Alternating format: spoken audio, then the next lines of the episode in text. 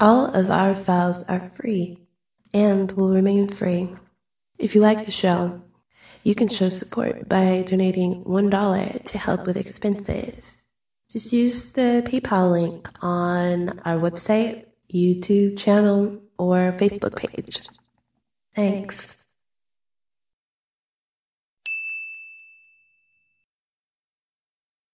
And welcome back to part two of this. Uh, well, it's a little unstructured and chaotic today, but it is after all politics, so that's okay. And we're talking with uh, one of my uh, Norwegian heroes. I, I, just call it Kari Jackson. Yes. but really, Kari Angelique Jackson. Yeah. So, and I promise that now we're going to go to the juicy stuff. Many of my listeners, they love when we start uh, rolling up the connections, you know, the uh, the deeper stuff, you know, mm. the the deep end of things that for most average people just becomes science fiction. But unfortunately, facts are usually weirder than fiction anyway. Yeah, and um, we've already established that the whole creation of fundamentalism is pretty artificial. It's been it's been propped up and supported and uh, uh, strengthened by different power players ever since it started 150 years ago, always to work for their interest in politics and in power and in war. And it still goes on today. And we saw that, we saw that uh, revelations that Daesh that's ISIS, as they call it. Stop saying ISIS, Americans. ISIS is this wonderful ancient Egyptian goddess, yes, right? Thank yeah. you. It's ISIL. Actually. It can be ISIL and it can be yeah. and it can be IS, but Daesh is the best. You know why? They hate it themselves. They don't want to be called Daesh. Mm. Because it's um, derogatory, derogatory uh, in their yeah. language. But anyway, so we we know now this revelations, solid stuff, not conspiracy. Watch, for instance, the take that uh, Ben Swann did, one of the best journalists in America. Truth in politics, now in media. He, uh, many others have proven that uh, basically there's there's four big powers that is behind this thing. Five, I'd say. Uh, and I'll give you my view now, and you can take this and run with it when I'm done with my reasoning. Okay? Sure. We'll start with a small player. That's Turkey. Adolf Erdogan. He's he's just yeah, but he's an opportunist, right? He does this for two reasons. One, he needs to get uh, an outer enemy and an outer war because uh, his own corruption and he's uh, taking over Turkey and crushing the democracy. And so the Kurds have always been their good go-to thing to smash, smack down on. And there wasn't enough action with the Kurds, and so Syria and, and uh, They've always been against Syria anyway. It's a secular regime. Erdogan want to destroy secularism. So, but I don't believe uh, Turkey will be permanently involved. For them, it's tactics more than strategy, I think. Now that they're going over to the Russian side, I don't think we'll see that much more play from them. But you can comment on this after. The second is Israel, and Israel has obvious interests here. You told us uh, in your lecture that Israel you said that Turkey robbed a city. You, you could tell us about that. And Israel has already started to drill for oil in Syrian area. So for them, it's all about keeping the Middle East fighting, uh, Muslims fighting among themselves, uh, letting loose the worst Islamist powers, because that will make Israel themselves look like a mild place, not the fascist uh, dictatorship that it is. Exactly. And they get more land, and they get the quote unquote enemy separate and distracted. The third is, of course, Saudi Arabia. More than anything, this is Saudi Arabia's war. Saudi Arabia want to smack the last secular regime in the Middle East. Saudi Arabia, like I established at the end of part one, they are run by the, the devil themselves. And so for them, Assad and Syria is re- representing an alternative Arabs. If Arabs could choose between what's going on in Syria and what's going on in Arabia, the heads of al Saud would roll. Besides, Assad has been a, uh, and Syria has been a proponent for Arab unity Arab nationalism. Mm, Pan-Arabism. Yeah. Pan-Arabism, mm. yeah. And that's a threat to these sick demons that uh, the Saud uh, represents. And of course, finally, we have the real culprits, which are America or US, I should say US and uh, also UK or NATO.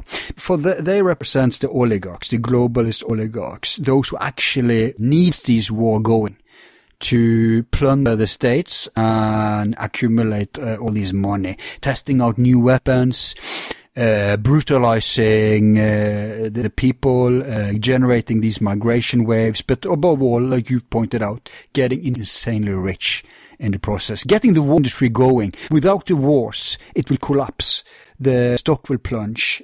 So globalism, war industry, that's represented by America and the UK. And this is my analysis. And now I want to hear your take on this. Yeah. Well, Turkey, nobody can know what Erdogan thinks, but that he's an enemy of secularism, that's for sure. I mean, Yeah. he even says so himself. You know, he's never been a, well, in his earlier years, maybe he, he didn't say much about it, but he's always, you know, he keeps saying, well, if that's what the people of Turkey want, you know, we'll, we'll get rid of secularism. Yeah, he's smarter than Saudis though, because he wants to keep uh, an image, a mirage of, of democracy. Of course. he wants to keep the, the secular party. Look, look, no, no, this is this is okay, right? Because then he can go on. Because as long as he has total control, that what do he need, you know, to show it? If you can get away with pretending this, Just like our regimes are doing. exactly, he's taking the cue from us. for example, in Norway, people say, "Yeah, but we have democracy." Really? How does that work in in reality? You know, so it's the smartest thing in the world to make people think that living in a democracy it sounds really good. But Exactly.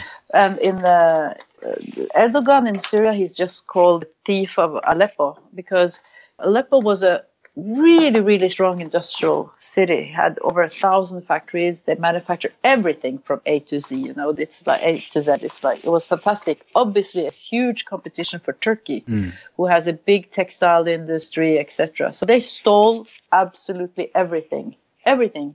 Like even the copper in the wall, as I say, they took everything. So they just came in with trucks and military. Oh yeah, you, it's you can see there's there's been documented. It's insane. They take all, the whole factories. You can't imagine.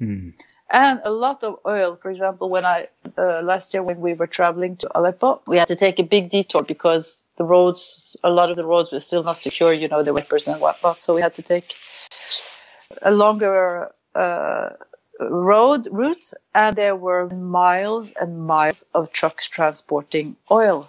At that time, I think there was only one refinery open because the terrorists had bombed all the refineries, oil refineries, you know. So, and this is exactly the same thing that on, do you remember when they drove oil to Turkey Yeah. and American intelligence were like, oh, what? No, we've never heard about that. They then the it. Russians came in, Yeah. Putin blew it. they open. crushed it right away. And so Turkey, uh, yeah, Erdogan is just called a thief in uh, Syria. Right. You know, I have been thinking a lot about the motivation for all this. You say I, I I can't disagree with any of the things that you said, but for me, the you use the word sick demons Yeah. or the term sick demons. Poetic. Just poetic No, no. Well, of course, that depends on if you're a person of faith or not, which I happen not to be. But um, I had a discussion with a uh, living in Norway. Actually, he's been living here since before the war. We were discussing, you know, late night and lots of discussions, and we came to the ultimate questions: Why? Because we all do what we do with a motivation, right? We we want to eat or want to sleep, so we get ourselves a bed so we can sleep well. You know, it's we we, we're looking for the prize in what we're doing. What do these people want? They already have it all and Yeah. more and more and more. And this is the big puzzle. You said that the richer people get, the more psychopath they become, or something like that. I don't remember the that Yeah. they use, but Uh, it's the same kind of mentality as power corrupts, and absolute power corrupts yeah, absolutely. exact- exactly, exactly. But you see, most people who don't accumulate a lot of wealth, they will say, "Ah, you know, my my neighbor has this really nice car. I'm going to go and kill him and take it." See, that's totally unacceptable in the micro society, right? We we, Yeah. we would never do that because, first of all, our moral would tell us that it's wrong. We can't kill somebody just because it's something that they want. And then some people do. People do. Some people are this type of people and they kill people to take what they have. But it's harshly punished by society. Yeah. It's completely forbidden and it's And you and you don't even need it in in law. Even in a society where there are like not written laws, you would be Exactly. exiled if you did something like that. Exactly. It's antisocial. completely. It's not natural. It's not Yeah. na- exactly. It's not natural. Because for the survival of our species, you know, we know that what works in the long term is cooperation. This is what makes us survive. But on macro level, this is not only uh, permitted; it's even, uh, you know, uh, how do you say? You get prizes for it. Yeah. Look at Obama. Let, let's take Barack Obama, who is personally responsible for killings of who knows how many. That's just one example. He took America from two to seven wars. Right. Every Tuesday, every, And another thing, like George Galloway always says on air, he says that he dropped bombs, the, the, the drones, every hour of every day of every year during his presidency. Exactly. The bombs never stopped. but it, yeah, Continuously. Uh, yeah, yeah. And you can say, okay, so you know, we all we've all seen the the psychological experiment where people inflict pain more easily when the when the victim is the further the victim is away from them, when they can't see them or hear them. then it's a computer the game. more willing they are to cause pain in them, right? Like if they hear the screams and they see them, they'll be more reluctant to inflict pain on them. The more distant they are, the easier it becomes. But Obama, every Tuesday, had a meeting with his uh, officers or whatever to personally decide who they were going after and assassinate with drones.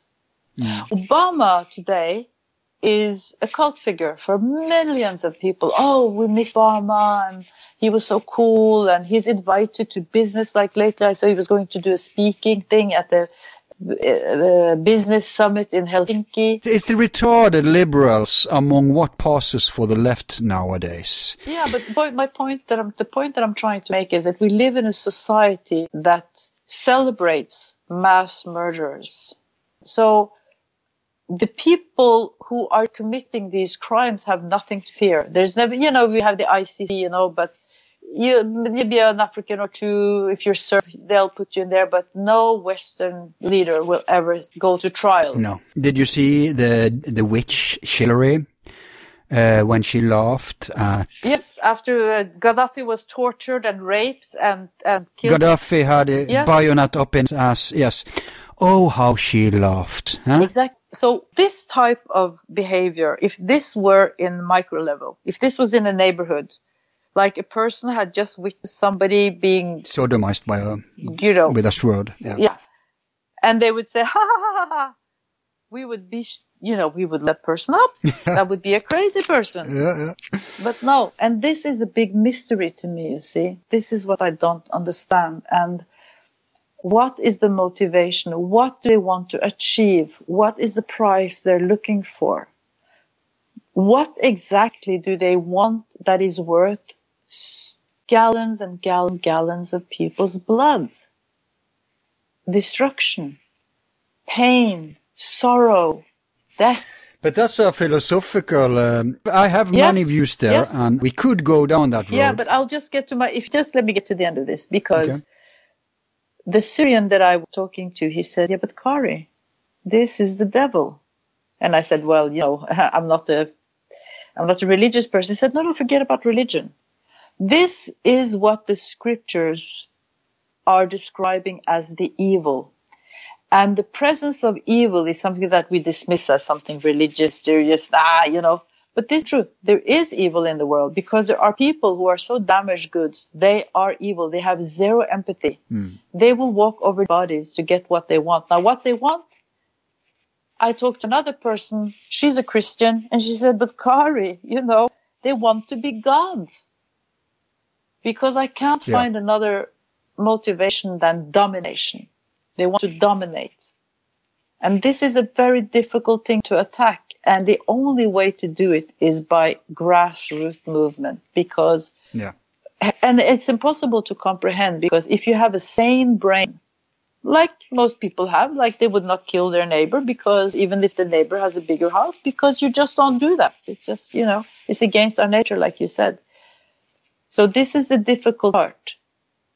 It's not, it's superhuman in a way. Not in a mysterious or religious way, but Who knows? Yeah. There may be metaphysical aspects to it. We, we, we Well, yeah. there might be. But but the point is that it's domination. The whole Israel project, for example, that has nothing to do with religion. It's about domination Yeah, and power. land. Yep. Yeah, it's it's yeah domination, because all the all the things that our leaders do. Is it for the greater good of the people living in the country they are they are leading? No, it is not.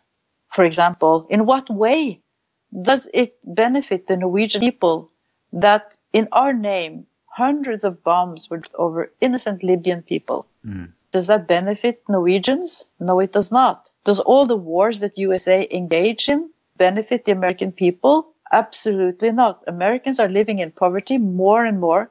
They're living in a society of fear.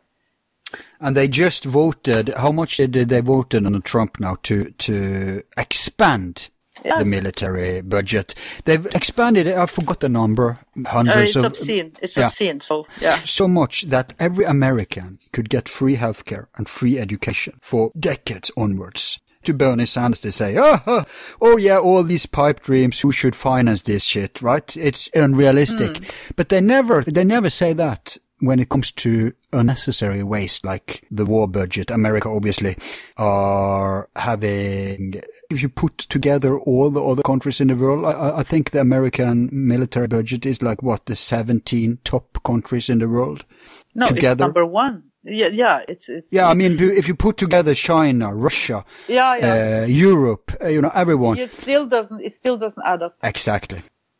But the thing is, Americans are so used to living in fear. They've been at war. I think maybe they've had like one week without war in the history of the nation. It's not even a country. I'm sorry, I offend, but it's more like a criminal syndicate because it's, you know, you've, we've all seen the films of American school children hiding under their Yeah. desks, you know? Hide and duck. So the, yeah, it's like the country always need an imaginary enemy, and not before the people refuse to accept this notion. They can continue because now they're doing the same with Iran. All the media hype is now going i- up against Iran because Iran. I'm a bit worried because because Trump, unlike most other people who think he's he knows what he's doing, I think he just remember Iran back in the day when they were the fundamentalist people, right? And now, so he thinks that's where the terrorists are, and I don't no, think. No, he does not. He does not Okay, not. I don't think he will stop an invasion. Uh, if he wanted to do that, why would he get? First off, why does he have that bitch Nikki Haley as a Look. UN? And we can say this is internet. We can swear. And why does he take the neocons like John Bolton on because board? Because he's just a he he's just look somebody i don't know in one of the interviews president uh, of syria bashar al-assad was asked if he wanted to meet with trump he said why should i meet with donald trump he's not the one running the united states Exactly. it's not the president who is running the show that's that's it doesn't matter who's the president of the united states. Okay so there's a little variation here and there but it doesn't matter. Every single president of the united states either be it democrat or be it republican they all have their wars. There is it doesn't Yeah, matter. but but hang on. Let's say you are a narcissist, and let's say that you are not very smart. You live in a moment, and you're just a tactician. You're never a strategician. Let's say, Yeah. you, yeah. Let's say you're also um, full of yourself and a control freak. all politicians are like that Yeah, but let's say you all this to an extent where you don't care about consequences. You can say what you want about the psychopath Hillary. She knew consequences. She knew how to, you know, maneuver in a way that she wouldn't expose herself. Let's, but let's say you are all of these things and you don't give a damn. Then you are dangerous for the powers that be because a president with that attitude could cause some. Of course, they can take him out, right? Uh, and they don't have to assassinate oh, him. They can. really i'm sure they've made the plans to do it Well, I don't know because the thing I wonder is it like in some areas Trump is allowed to follow his instincts, like say in North Korea, and there he can actually take America out of conflict. well, what happened in north korea actually what what actually Well, not there? much yet, but if it lasts, then he has created peace, right? between who between south and north korea he didn't do that No, no, between uh, taking America out of the There's still no peace treaty. They're, in war. I know. Technically, you know, formally, those two countries are still Yeah. at war. Yeah, but I mean, no, it- I don't. I don't. Uh, I mean, for sure, I'm happy that Hillary Clinton did not win the election because she's really. I mean, in my opinion, she's a crazy person. But Yeah. it doesn't really matter because the people running the show. but she's smart, crazy. Don't don't you think? she- Uh, yeah, but you know, I don't know. I, I don't think it's so important actually because what Americans have to attack is the, the, the structures of their country. You know, it's the whole. yeah, it's a It's the system. whole system. True. Th- This that's why it's so ridiculous to see all the energy that people use to, to still the Democrats a lot big part of the Democrats in the population are obsessed with Donald Trump. And Russia. Obsessed. Yeah, and Russia. Forget it. But but that should just shows you the power of the media. Exactly. So if the media had been as biased, Yeah, yeah. I think you should now deconstruct it for us uh, as you know regard Syria, because you have in your lecture so many excellent examples, e- even just down to the words they're using. oh, that's number one. You have to have the language because language creates attitude, right? Yeah, So the minute you hear about a country that a country has a regime, you know it's it's set for intervention or something. Like all of us, you know, up until 2010, nobody talked about Syria. All of a sudden, after being power for I don't know how many years, Assad became a dictator. Hmm. Why? According to I talked to, because he said no. Hmm. He said no to USA. Uh, and the power. Uh, no, I mean the oil. Uh, Well, that also. he, he's helping Russia with there, but you have the other one. Yeah, he said no. He said we are a sovereign country. We decide for ourselves. The complete opposite of what Norway does. Just to give you an example. Yeah. we have American soldiers on our soil is a breach of our basic politics. Yep. We are, yeah. So you could look at it different ways. I see it as being an occupied country. What would happen to our country if our government said no to America? I don't know, but I don't think it would be very pleasant because we are already occupied. So you see? Hmm. And of course, in the media, you have to create attitude, people. You have to create an image of something. And one of the most common things to do is to personify a country, like I said in the first part of our talk. Syria becomes Assad. So you have to have the memes Yeah. because it's so much easier to say, yeah, we're going to bomb Assad than, oh, we're going to bomb Syrian children, women, and men and animals. Yeah, you can't say that, but that's the truth. That's what they're doing. Hmm. They're not bombing Assad. They're not sanctioning Assad. They're sanctioning the whole population of Syria. Hmm. But you can't say that because people will say, hey, that doesn't sound right to me. What have they done to me? And instead of calling head chopping, raping, blood sucking mercenaries terrorists, you can call them rebels because rebel sounds really nice, hmm. right? Like in uh, the occupied Palestine, you call people settlers. Now, when I hear settlers, I get the you know the little uh, little house on the prairie images. You know, like uh, it, Exactly. it sounds really cozy. Very good for you use against Americans, right? yeah, They get this r- romantic notion. Exactly. And then Yeah. you have the magic word for people on the left, revolution. Oh, yeah, in Syria it was a revolution. Hmm. Wait a minute. A revolution. There are revolutions, and revolution is done by people for the people. Now let's look at what the so-called rebels did in Syria. Well, now I'm doing, I'm using quotation marks on the word rebels, right? Yeah. They bombed corn silos, oil refineries, cultural heritage, churches, especially churches. They went after Christians with a vengeance. I've been to places where they told horrific stories of how they, yeah, they really went after the Christians. Uh, schools. I, I saw hospitals in Eastern Aleppo that used to be hospitals, which is for the good of all Syrians, turned into Sharia courts and prisons. That's not a revolution. Revolution should be about evolution. When you want revolution, you want to evolve your country. It's against oppression. It's not to facilitate oppression. Yeah, and certainly not to destroy your country. Like Palmyra, why why should they destroy Palmyra, which is like the, the history of us all? No. But our media called it revolution, and still today, still today, there are people on the left saying, "Oh yeah, it started with uh, some innocent teenager who wrote some graffiti on the wall and blah blah blah." These are myths. These are creations. Yeah, there were demonstrations in Syria, and they were, you know, because the police in Syria were not armed. You know they were unarmed. It's not like in America where pe- where the police have guns. They were unarmed. Yeah. You saw what happened to Occupy Wall Street. Yeah. They were knocked down and arrested by the police. Oh, yeah. So you see, that's the Arab Spring of United States. It was. It was crushed. Yeah, and then you have the word civil war. There's never been a civil war in Syria. It's a lie. It's never been people against people. Impossible. There were demonstrations, normal legal demonstrations, uh, for reforms that were actually uh, put in power. Yeah, because like they said, you know, he has been reforming the country and a lot of reforms were made. For example, one of the reforms, and a lot of economical ones and participation and really great reforms. Mm. But one of the demands from the jihadis, because in Syria, in the universities, the niqab, you know, the veil where you only see the eyes yeah. of the ladies, warped it, which I totally agree with. It was like uh, Turkey used to be and Tunisia. Right, exactly. So, so the jihadis, they didn't want that, but you know, there were reforms. So they demonstrated against that. Like they didn't want like co-ed classes. So these were like what we would call extremists in our country, right? Mm. So there were some demonstrations and some of economical nature as well, but that's totally different from what happened later. And then I will tell you a story. A personal friend of mine, the doctor that I mentioned before. Yeah.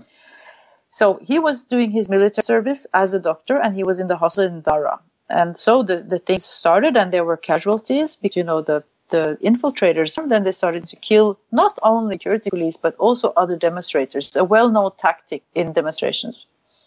They were told to uh, give priority to civilian casualties. It was a military but they were told that priority number one is for the civilians. They were watching al jazeera and at that time you know al jazeera was seen as uh, a credible source of uh, news yeah which it shouldn't have been because they did major fake news in the Libyan. Yeah, because uh, yeah. they had their interest. I mean, oh, yeah, uh, I think they did a better job before. Maybe in the beginning, but when it comes to facilitate Islamism, they're on board. Of course, they all the whole Arab League hated Gaddafi because he told them to his their face what he thought about the way they did things. You know, he was a yeah, so they all hated him. So Al Jazeera was already compromised. Not all people knew that, right? So. Mm they were watching TV in the, you know, the rest area for the doctors. And they had to give priority to civilian casualties. And what did Al Jazeera report? Oh, the doctors in the hospital filming their hospital have been denied to treat civilians. Mm. And two days later or something like that, there were about 40 doctors. It was a quite, it was a, maybe even more, at least 40 doctors. So a few days later, they were sitting there also, uh, taking a break, some of them. And the Al Jazeera reported all the doctors have fled the hospital. There are no doctors here to treat casualties. His hospital. And another person that I actually made an interview with now, uh, I was there. He, he works with motion pictures. Mm-hmm he said that he was he was living in Damascus at that time and he was watching yeah some news channel not the Syrian state TV other and they were reporting like yeah the the streets are full of rebels shooting and this and that and he looked out his window and he said and there was nothing going on. Blatant lies. People afraid and to give a false impression not only to the world outside but also to Syrians because Syrians were watching Al Jazeera, you know, they were trusting it. Mm. So from the very beginning, the reporting and the terms and everything has been completely compromised. And then there were the alleged killing of journalists. Now I'm saying alleged because in the beginning there were the ISIL um, videos where they executed prisoners and they were very elaborate. You will have to have a lot of knowledge of production to do these type of productions. Very elaborate, several cameras, great lighting, you know, very theatrical. Yeah, but look, look, it's not a mystery anymore. We know that Western intelligence, NATO intelligence, especially British intelligence, have been involved in current time, not just old times like I talked about how they built it in the old days. It's still going on. White helmet, you mentioned white helmets. The guy who is running the whole thing from England, he is MI, is a six or five, I forget. I always yeah, mix yeah. those two. Oh, yeah. So yeah, it's yeah. not a mystery. It's it's a matter of documentation. People can look into this. Yeah, but the thing is, this it's very elaborate. You see, it's never been done exactly in this way before. Because the intelligent thing about, I'm not saying journalists were not murdered. I'm sure. There were at least lots of Syrian journalists have been killed. That's a fact. They have this big wall uh, where the TV station is with, with all the, the martyrs, you know. But anyway, what happened was that okay, so if you're a Western news agency, you have responsibility for your employees. So obviously they would not send their journalists to a place where they risked having chopped off. Mm. Very smart move from the terrorists or the people behind the terrorists, yeah. because that meant that they could control all the information coming out. And boy, did they. Yeah. And you have this, uh, there's this, uh, Norwegian journalist who tried to challenge Eva Bartlett. Was a little bit of a meeting in the UN. Oh my God, I was so embarrassed. The Norwegian guy from Aftenposten, the yes. Evening uh, uh, Post. It's so embarrassing because he's a, he's a typical this higher middle class. He, he's never been they go to these schools. They have, I mean, in old days, they wanted to be journalists, like, you know, the romantic ideal of a Robert Fisk or, or this brave war correspondent, right? They're not like mm. this anymore. They are now uh, push, snobbish, spoilt brats. Yeah, but you, that's true. But you also have to take in consideration the cuts in the media business. Yeah. Like, you know, before they used to have, yeah. it's part of the reason. And the deadlines are, oh, they're like really you know so they they have to produce a lot of material and they don't have the time to, to go out and do their own investigative journalism. That's one aspect that you know i'll give them that you know? No yeah nobody's paid for that but there's still uh, eva bartlett is a brilliant example of someone who in the old days would be hailed she would want prizes right? Yes, she yes. would be the old uh, school yeah. uh, investigative. Like John Pilger and Fisk and everybody. Yeah. yeah. But now they become bloggers, they become independent, and they become bullied yes. and marginalized. They yeah. are accused well, of being quite, conspiracy. It's, you know, it's quite obvious because like Vanessa Beeley and Eva Bartlett have been traveling extensively in Syria during the crisis. They've interviewed firsthand people straight out of Ghouta, straight out of Eastern Aleppo as it was liberated. They've interviewed the people and they have been totally ignored by the Western media. They have done some stuff on RT, but RT is being demonized. You know, Russian yeah. television is also being demonized in our media. And on the other hand, you have BBC who have produced Oh. Not only BBC, the most most state controlled. They say RT is controlled.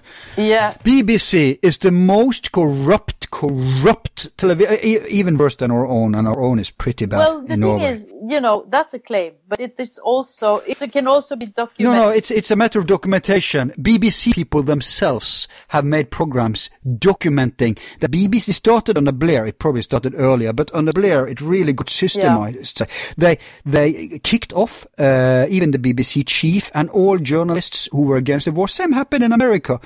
Famous journalists with high ratings had their own shows, but when they were against the war in Iraq, bam, yeah. off, the, off you go. And what happened? The idiots who have told us how things would become, who were wrong, those for the wars, they were promoted, and those who were against the wars, they were uh, fired and never reinstated or anything.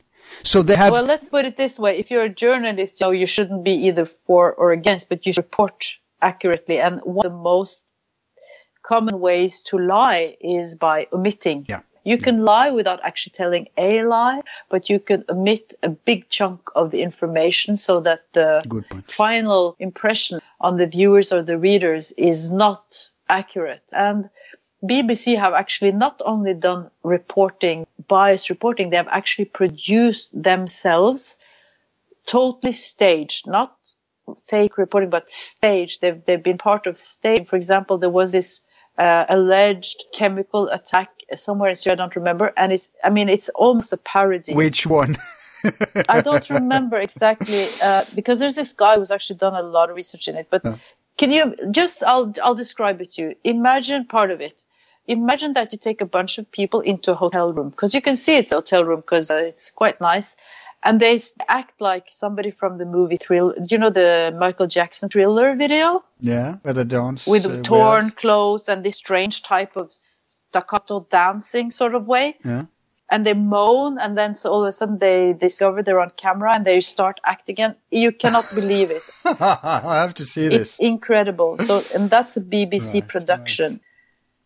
Yeah. So, so the thing is, they realize when I say they, I mean the whoever can have the power to do all this, but the media was to be kept under control. And they learned from that from the first Gulf War and certainly from the Vietnam War. I mean, every war no, no, but you know the reporting from the Vietnam War, you saw the dead bodies of American soldiers. You saw their intestines yeah. going all over the place. They certainly didn't want to repeat of that. So no. to control the media is super important because that's the ones.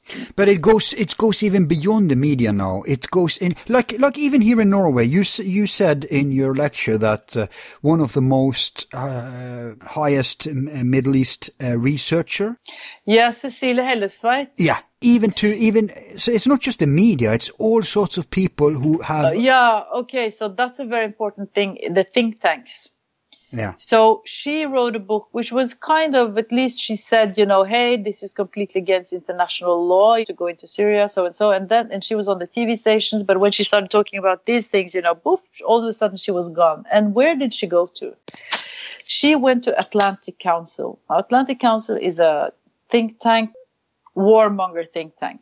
Uh, people should look up all these things, and they recently everything, all our claims. Yes, absolutely. Because you will you will hear people, shills, who will accuse maybe even me, but at least Kari. Yeah, they can do that. Oh yeah, but she's uh, on board for this, or she's compromised by that, or she's a loony, or she's a conspiracy. You don't have to believe us or them.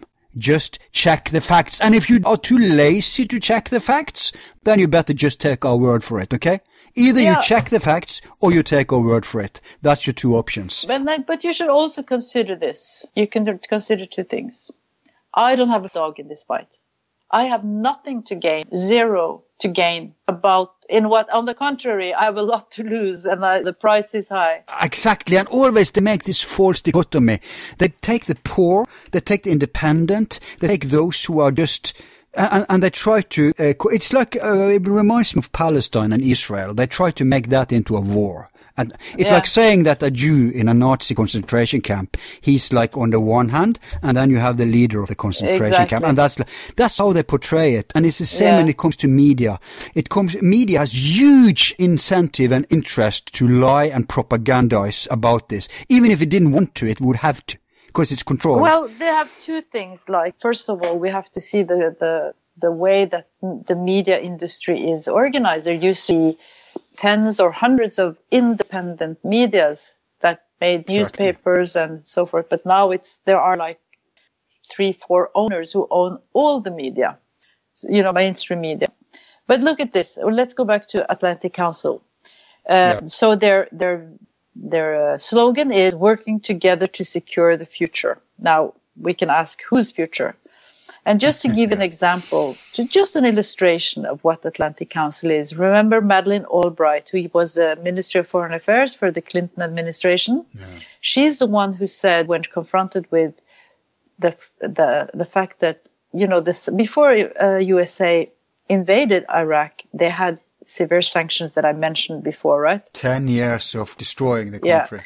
So the result just from the sanctions, I'm not talking about the war, that's in mm. addition, but the sanctions killed 500,000 children in Iraq. 500,000 children in Iraq died directly as a consequence of the sanctions. And 60 Minutes, you know, the American uh, yeah. TV show, interviewed Madeleine Albright and said, well, 500,000 children, that's more than in Hiroshima.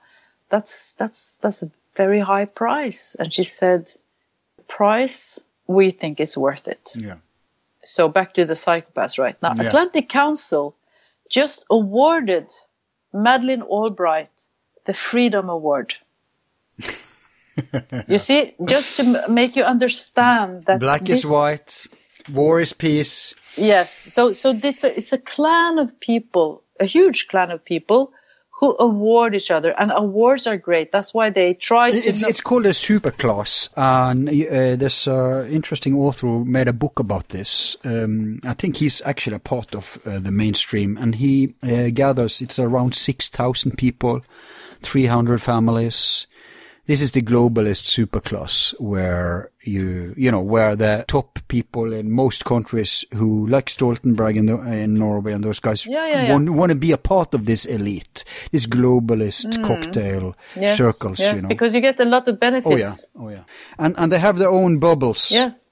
And and Hillary Clinton was just awarded uh, a, a, a Harvard Awards, you know, for for leadership or I don't remember human. Uh, uh, I don't remember all her battles, won and lost, something, something. And why? Because academia is eroded, just like the media. Exactly, but every give, institution. Right, but the thing is that the, by giving somebody an award, you you sort of give them credibility. For example, they've tried yeah. to get the white helmets to be recipients of the Nobel Peace Prize, right? Oh, so in the arguments, God. I've met that. Uh, you know, oh, what? What are you saying? White helmets? Really? They've been nominated for the Nobel Peace after all. So you see, it gives them a sort of credibility. So, so the general, the are these journalists or general people? Both. Oh my God. Yeah, so yeah. general people actually think that white helmet is something. Uh, Good. Wow. Yeah. Because you have, have, have you heard about this crazy CIA? He's a son of a CIA asset. He's from, um, I think in Nicaragua. He, he calls himself Thor Halvorssen Mendoza.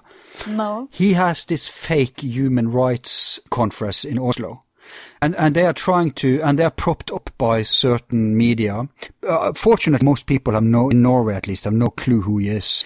And Jimmy Dore just took him down big time on YouTube. But anyway, see, they want to take over the peace conferences now because if these reactionary, corrupt. Uh, globalist puppets can run every institute they run with. They can take over academia, media, and even voluntary organizations like Amnesty and all this. Yeah, I'll talk to you about those afterwards because that's a huge part of the soft power work. Well, I don't need to say anything more. Just take it now.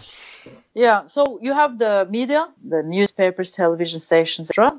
We've talked about them. Then you have the think tanks like Atlantic Council, which is just one of many. They are, and they are overfunded. And you know they use these beautiful words like global innovation, uh, yeah, really big words like just their slogan, like working together to secure the future, which is just nonsense because they only work for war. They only work for the ruling classes. You know, they, like I said, they gave Madeleine Albright, who's responsible and dismisses the of 500,000 Iraqi children as something worth whatever price she was looking for. That's a maniac. That's a killer. And they award her with a Freedom Award just to tell you the mentality of these think tanks. And then you have what's called soft power, the NGOs and the so-called human rights organizations. And they are the, the ones delivering information and alibis for interventions because up until, um, I think it was like yeah, just before the Balkans, right? Because the Balkans was also a big fake using jihadi so-called rebel thing. And so in order to sell the wars, they have to use some sort of alibi. And what's better than saying that human rights are being violated, right? Mm. So you have Human Rights Watch, whose leader, Ken Roth, I think he's there for life. I'm sorry, but he's a criminal. You know, he's obsessed with Assad and the whole barrel bomb meme. Hmm. You know, you heard about barrel bombs, right, in Syria? That's one of the memes. Yeah. Which is actually, yeah. And, and the gas. Gas is also. And gas, yeah, So, and they are, they have a very high degree of confidence in the population and credibility, and they're quoted by the media. But these are private organizations and they have agendas. And if you see the, the people going around in the leadership of these uh, organizations, it's the same crowd as are in politics and in think tanks. I'll give you a specific example of this. Okay. There's a Norwegian NGO called Norsk Folkehjelp, Norwegian's People's Aid, which should, could also be called USA Aid because they've received millions from the United States. I, I used to support that because I thought, oh, the, these are like uh, neutral. They're not uh, like a Exactly. Christian group. Wanna, you know, I thought they were good guys. Yeah, no, they're not Christian. They're like the the actually the. That's one of the reasons I liked them. They didn't have an agenda. Oh, they didn't. Yeah, yeah. Okay, Yeah. sorry. Yeah. so, Nor- Norwegian Prime Minister brags that Norway, oh, we are the champions of uh, human aid to Syria. We've we've uh, pledged 10 billion Norwegian krone. Uh, like that's like half one and a half billion American dollars uh, to Syria, and we're great, etc. The thing is, Norway has given zero krona to Syria. If you and this is information that's coming from public records. You know, you can go to the foreign department of Norway. They have everything is public and you can search, you can put different search parameters. And Norway has given zero krona to Syria public sector.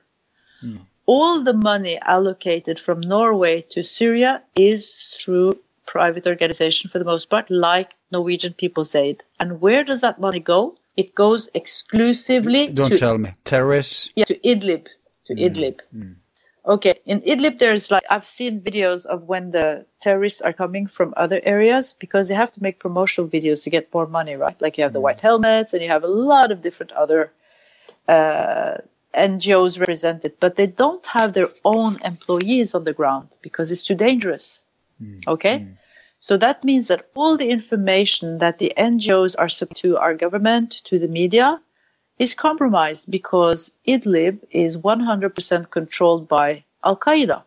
All aspects of the society within in Idlib is controlled by Al Qaeda.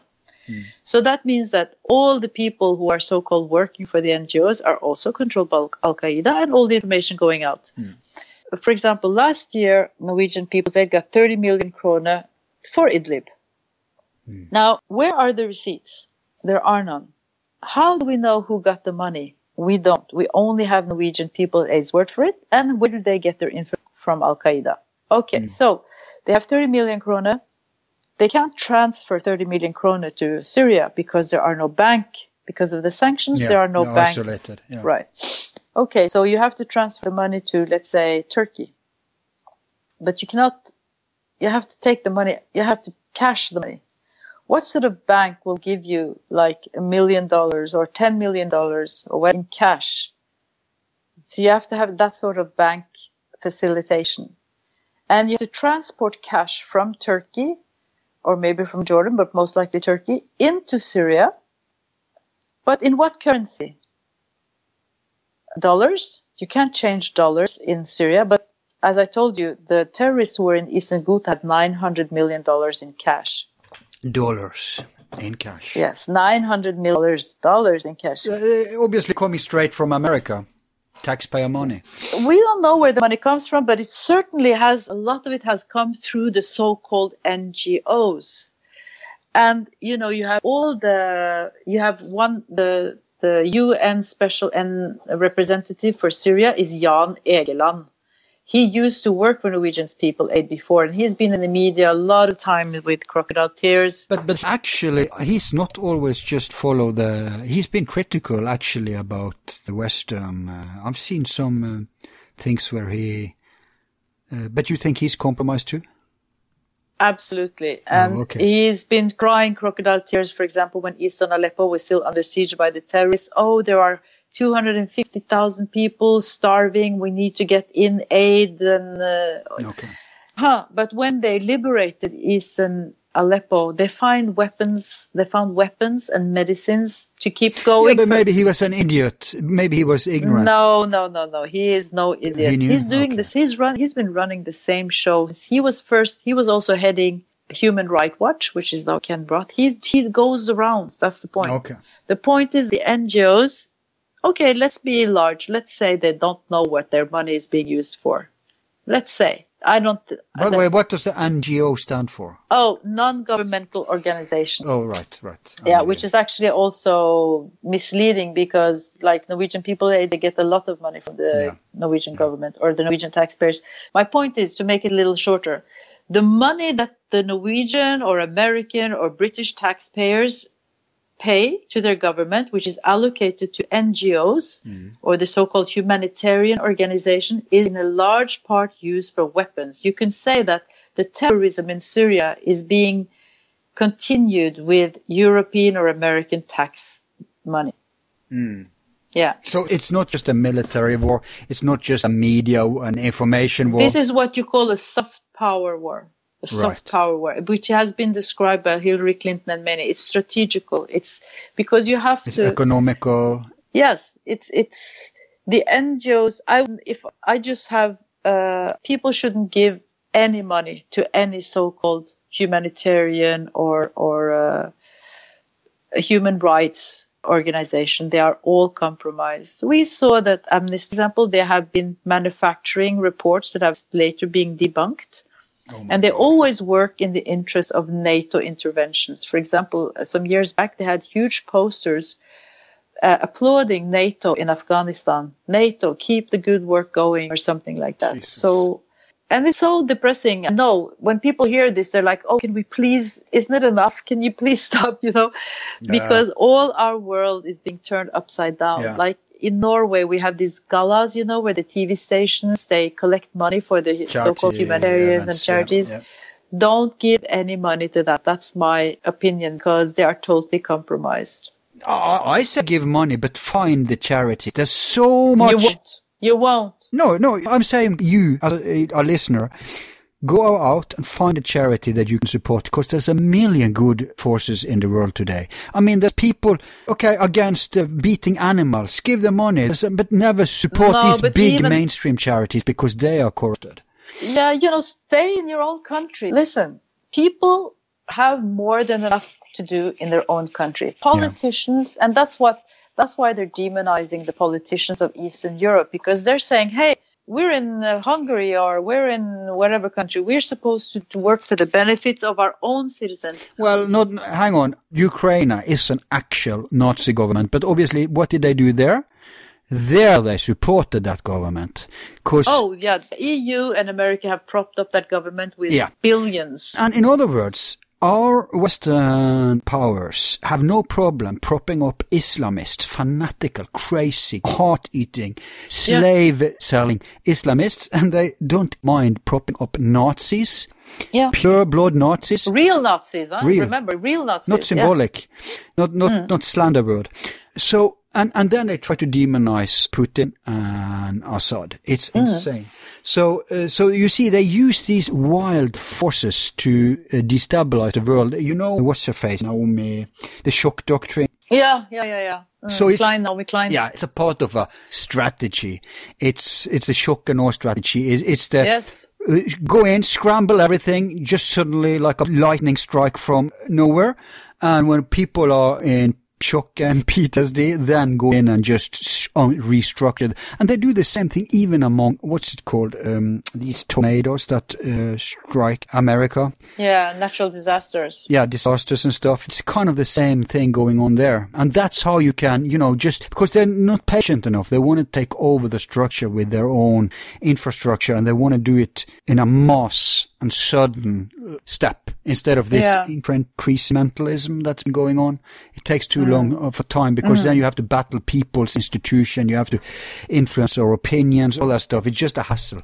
Easiest thing is to do it uh, shock and awe, mm. and that's uh, and and coming back to the motivation. That's that's the that's the really crazy thing about it. You know, why are they doing this? What I mean, we are all to die one day. I mean, unless they're like vampires, these people think they're going to live forever. yeah. We have a limited time as humans on this earth, and it's just quite fascinating and not in a good way. People are using it to spread death and destruction and pain and suffering and and they they're still capable of drinking champagne and having a good time. And the presence of psychopaths in our society is absolutely underrated and underreported yeah. and has to be dealt with because this is a fact. There is a certain percentage of humans who are psychopaths. They have no clinical psychopaths. Yes. Yeah, yeah, yeah, yeah, absolutely. And of course, the concentration. But, but the stupid psychopaths, they end up in jail. But the smart psychopaths, if you live in a world where you are. Um, well, it's being rewarded. Exactly. Psychopath behavior is being rewarded exactly. in our society. And even within corporations and, yeah, she's a go getter and, uh, you know, yeah. Not even. I mean, especially in corporocracy. Yeah. So. so so we should expect all, all the psychopaths in the world to uh, ascend to power we should just expect it yes exactly we should assume that's what's going on where that's where they're ending up yes that, that's it. And we have to try to cr- create structures to bring them down. Yeah. Because they they are not acting in the interest of the people. They're just acting in the interest of some insane reward that they want. If it's like acclamation from their yeah, but but you see, here is a very important caveat, and that's that when we react against them, we cannot fall for their scheme because they're psychopaths no. on both uh, sides of a conflict. Yes. And those two psychopaths have the same interest. Let's say um, Israel and Palestine. Uh, Israel facilitated Hamas. Yeah, of course. Uh, people think people think that uh, extreme Zionism and uh, extreme radical Islam like Hamas are enemies. They're not really enemies. The real enemies are those who want peace, those who are moderates. Yeah, so exactly. so we can't fall for the hate. Mm. That's not the solution. When they try to whip up hate and mm. primitive solution, then we are playing right into. It's like yes. the devil puts his people out, demons out in the leadership in every uh, conflict, uh, left, right, it doesn't matter, right? I, I, used to say it's not a matter of left and right anymore. It's a matter of uh, totalitarianism and autonomy. It's a matter of uh, basically, on the one hand, you have people who want freedom and liberty, no matter if they're left or right or center. And on the other hand, you want those who want centralism and tyranny more and more. Uh, like you say, France is becoming a, a goddamn. oh, it's uh, under martial law. Paradise of their own revolution, right? yeah. Yeah, yeah, yeah. And that's why, I mean, this sounds very hippie like, but it's very important to keep believing it, you know, to yeah. be, to keep believing in the good of people, to keep trusting people. Like, I don't remember, some author said, if you're in trouble, go to the poor people. They will always help you. True. So we have to keep the faith in us as humanity. It's, because I know a lot of people, they feel this, they feel worn and they feel apathy and they feel like it doesn't matter if they do anything, they can't do anything, they have no power. Yeah, the problem is they've been watching too much mainstream media. Exactly. The good news, people, is that 90%, if you have like 10 people, it's just one of those 10 who are uh, like this. The other nine wants the best thing, but you know what? Uh, exactly, uh, and we can cooperate. We can. I think it was Goebbels who said it, and he remember people. He was the genius of propaganda, right? Mm. Uh, I think it was him who said that. Uh, you know, you can't tell a small lie because people people themselves yeah. tell small lie and they will see through it. Yes, you have to make the lie incredibly big mm. because if you do that, they will believe it because yeah. they can't fathom themselves doing this with a straight face, thinking you can get away with it. Yes. And that's, that's when, when yes. we come to the sleepwalkers, the part of the population who still are hypnotized by the mainstream media.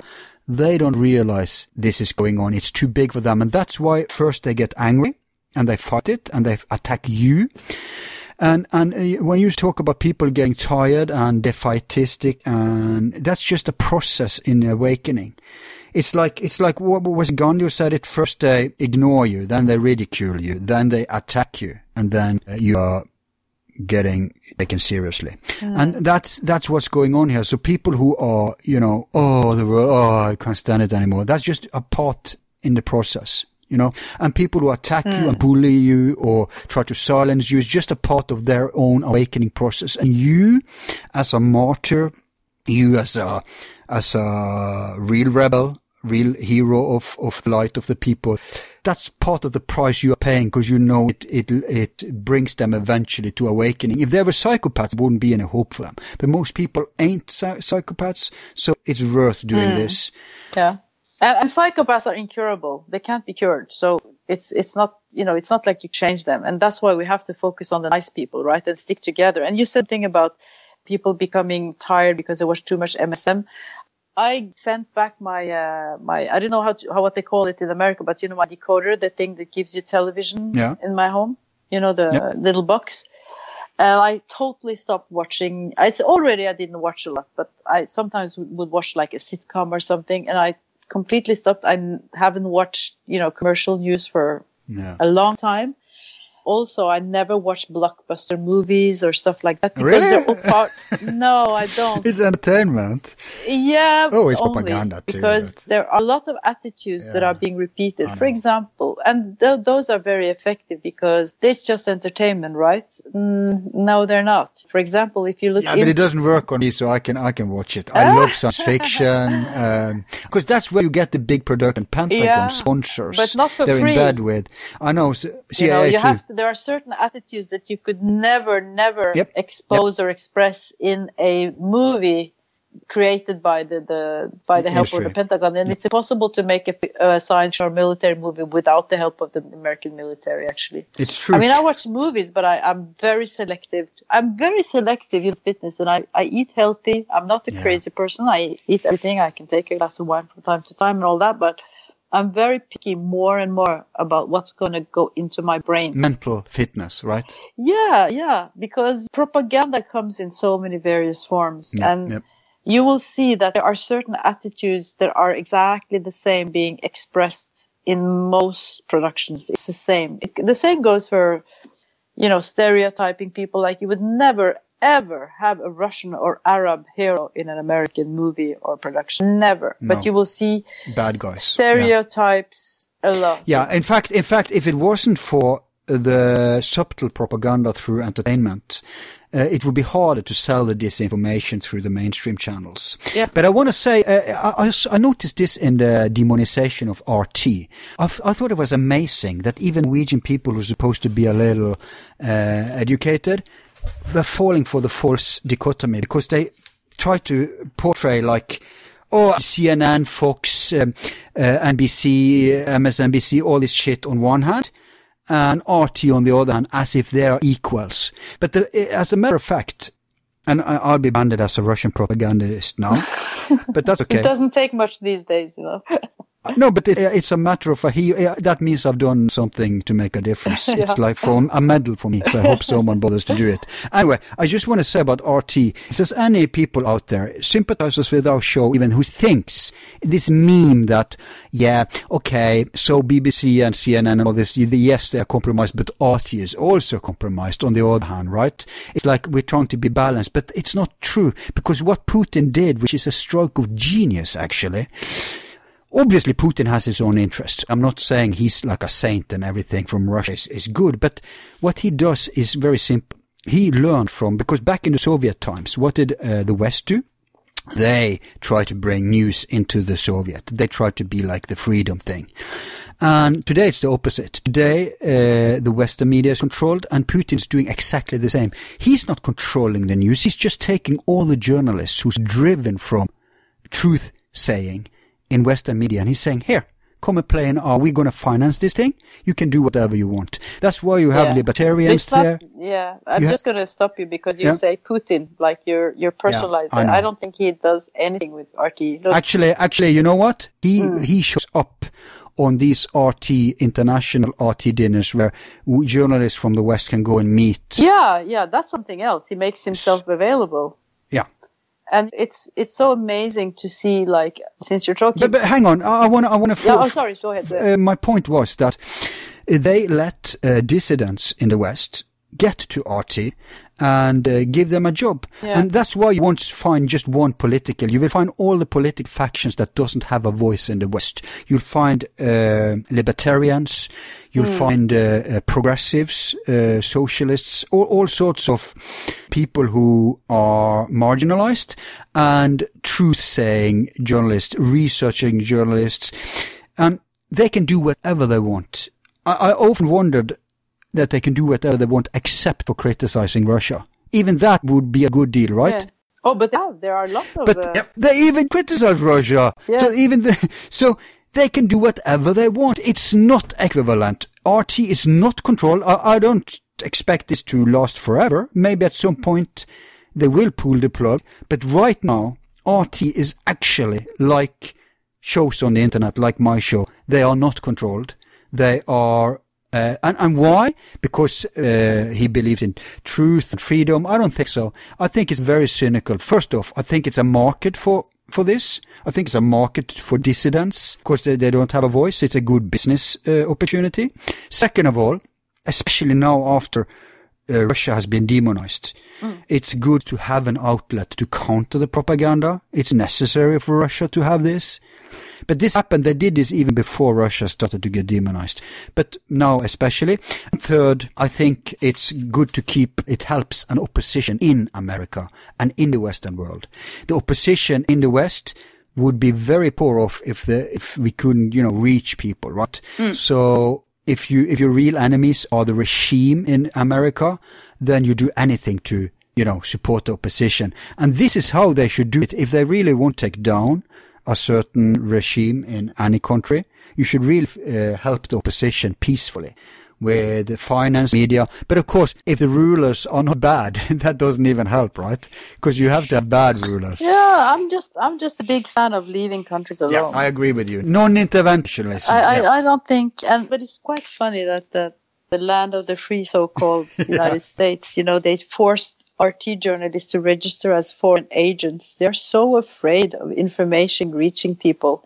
Yep. And really, if the best thing anyone can do is just take a break from mainstream media. Stop watching. You'll see. It's like it's a little bit like eating chocolate. Like if you eat chocolate and then you stop, once you taste it again, you'll wow, you're like, damn, this stuff is really sugary and disgusting. And how could I even eat this? Because I when I go to the gym, you know, they have TV TV screens all over the place, and I'm just Yeah. amazed. Wow, I I keep forgetting how hysterical mainstream media is. You Yeah. know, not only the news, which is a charade, but even the the programming, what people are watching. I mean, they have. You see, we only have a certain amount of attention available, and we have emotional span. So, for example, franchise shows like American America's Got Talent. I don't know how they call it in different countries. Corey, I love that show. You know why? Oh, you do? I'm sorry. I'm going to kill it for you now. yeah, yeah, yeah. You can try, but you you know why I love it? I know it's commercial. I know it's a bread and circus for the people, but I love it because two things. One, it shows human creativity. No, it does not. That's the point. It could be much worse things, reality. Yeah, yeah, but I'm talking about the participants. They're sweet and, and nice and everything. That's not and what I'm. genius, often very brilliant people. That, yeah, but that's not my point. Okay. That's that's. I agree with that. Well, Right. maybe. I mean, I don't watch it, but for sure, they're earnest. Oh, you should. Oh, there's so much weird stuff. the people participating they're earnest you know they really want to show Yeah. what they're doing but the problem with these franchises because it's franchised these are standardized production which means like for example in the judges panel you always have the same gallery of personas like you have one Sure. who's mean one to everybody you have the same expressions you know Yeah. they like oh this is amazing you're fantastic you know it's a setup it's it's all choreographed So it's a part of the same machine. I agree. yeah yeah yeah But, but Big Brother, for instance, is much worse. But the point, yeah, and in every show you'll have like a couple of participants are like, oh, you know, they look like real, in quotation marks, losers. You know, they're kind of awkward and Shy, they you don't know, know. they have this sad story, blah Yeah, blah blah, yeah. and then wow, they can sing and everybody stands up and everybody's crying and. Shocked. This is manufacturing of emotion. Because if you watch this kind of programs a lot, your emotional responses are being you know manipulated Yep, yeah yep. so you need like really obvious uh, standardized type of stimuli to have emotional response which so, makes so you can you- become addicted. Is that what you uh, imply? no what it happens is it makes you flat because the subtle things around you they won't trigger the same type of synapse brain Right. it's like when Right. you play video games or all the the notifications from your social media and all this every time you have a bell that rings or something you have a flow Right. it's called a synapses i think in english in your Yeah. brain it triggers happy hormones you know you have this flush of uh, excitement and this and that Yeah, I use it as a feel-good kick. yeah exactly I, I watch like a six-year-old uh, singing like an uh, adult. I'm amazed, and and they have this tear-dripping story. I only needed to watch two different seasons to realize it was the same recipe again and again and again. exactly and you're a you know you're I'm awake. I know what I'm doing, but it's like the difference. It's like a, someone smoking pot, but just occasionally, and they're not becoming addicted, right? but my, my point is, there's much worse thing they could force feed the population, yeah yeah yeah i'm just talking about the sum everything and there is worse things they're doing too, like Big Brother uh, mentality, like these uh, reality shows where they have these, you know, Jerry Springer, whatever, you know. it's so much trash out there. I agree with your main message, which is I threw away my TV. I never regretted it. When I watch something, I myself have to find it. I have to retrieve it yes. online. It, it takes an effort. They're not force feeding me anything. And by the way, people, you can find everything that's on television, you can find online. Okay. Yeah, if you want to. Yes. But if we uh, let's go back to the media in Syria because Yeah. you know they've created uh, some memes. For example, barrel bombs. That's been a huge meme, like barrel bomb. If you Google barrel bombs, you'll see. Okay, so what are barrel bombs? First of all, all bombs are made to kill. You have to remember that, that that's what they're made for. Barrel or not. Kill and Yes, destroy. Yes. And it doesn't matter for the person being killed by a bomb, whether it's a barrel bomb or just another type of bomb. And lots of countries use bombs. It's nothing special. They're cheap and you don't have to use an airplane. You can just like slip it out of a helicopter or something cheaper. And they're more precise because if you drop a bomb from an airplane, of course, it's less easy to hit exactly the target. But that's been a huge meme in the Syrian, uh, the media war against Syria. Ah, you know, Assad is using barrel bombs against his own population. And of course, civilians will die in a war. It's a war. That's why war is horrible. That's why we should avoid war. These are the words of President Assad. He said, yeah, of course, civilians are dying because war is very bad. We don't, we, we shouldn't make wars. So bomb has been one meme. And then all these alleged gas chemical attacks. Yeah. Pathetic. And I was asked during the presentation that I had recently, what about those? And I said the whole red thread through my whole presentation is look, think for yourself, hmm. use your brain. Stop letting your emotions do the, the, the tricking of your mind and think.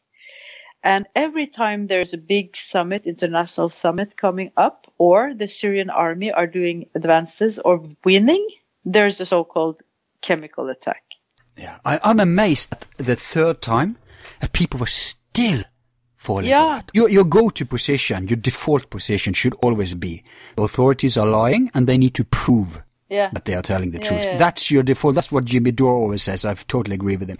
So despite Iraq, despite Libya, despite Egypt, I throw Egypt in there too. And then Hmm. people, and then they fall for this again. Okay, l- let's give them that. And then the uh, uh, chemical attack. Okay, let's give them that. Then it's proven, like I always said, uh, it was uh, actually the terrorists. It wasn't Assad. Okay, Hmm. second time people still fall for that. They still fall for that. Yes. And, and, and then it's proven, oh, oh shit, it was the terrorists again. Hmm. Even though in all cases, Assad never had anything to gain, so you could just, you know, analyze yourself, uh, that it wasn't a regime. Of course, because look, And, but, but the third time, then it's starting to become criminal. If you're so stupid, Yeah. what kind of um, chicken brain do these people have? You know, no memory. I'll tell you why. Because of the hate. No, because the hate against Assad is ingrained in people through extreme media propaganda. Yeah, but it's manufactured hate. It's not real hate. Yeah, no, no, of course. Yeah, yeah, yeah. Yeah. But, but of course, we know that Yeah. because it's just because they've seen it on TV. But, but the thing is, people, it's just a matter of thinking because what is, and, and lots of experts have come out to say this, and the latest one from Eastern Ghouta, you even have the kid who's in the fake movie from the hospital where they're hosing them down, and his father testifying. The Western media ignored, ignored Oh, is this that kid that that was like uh, a meme all over? What's this, uh, f- full of dust? No, you. uh, No, no, you're thinking about Umran. Yeah. Yeah, yeah.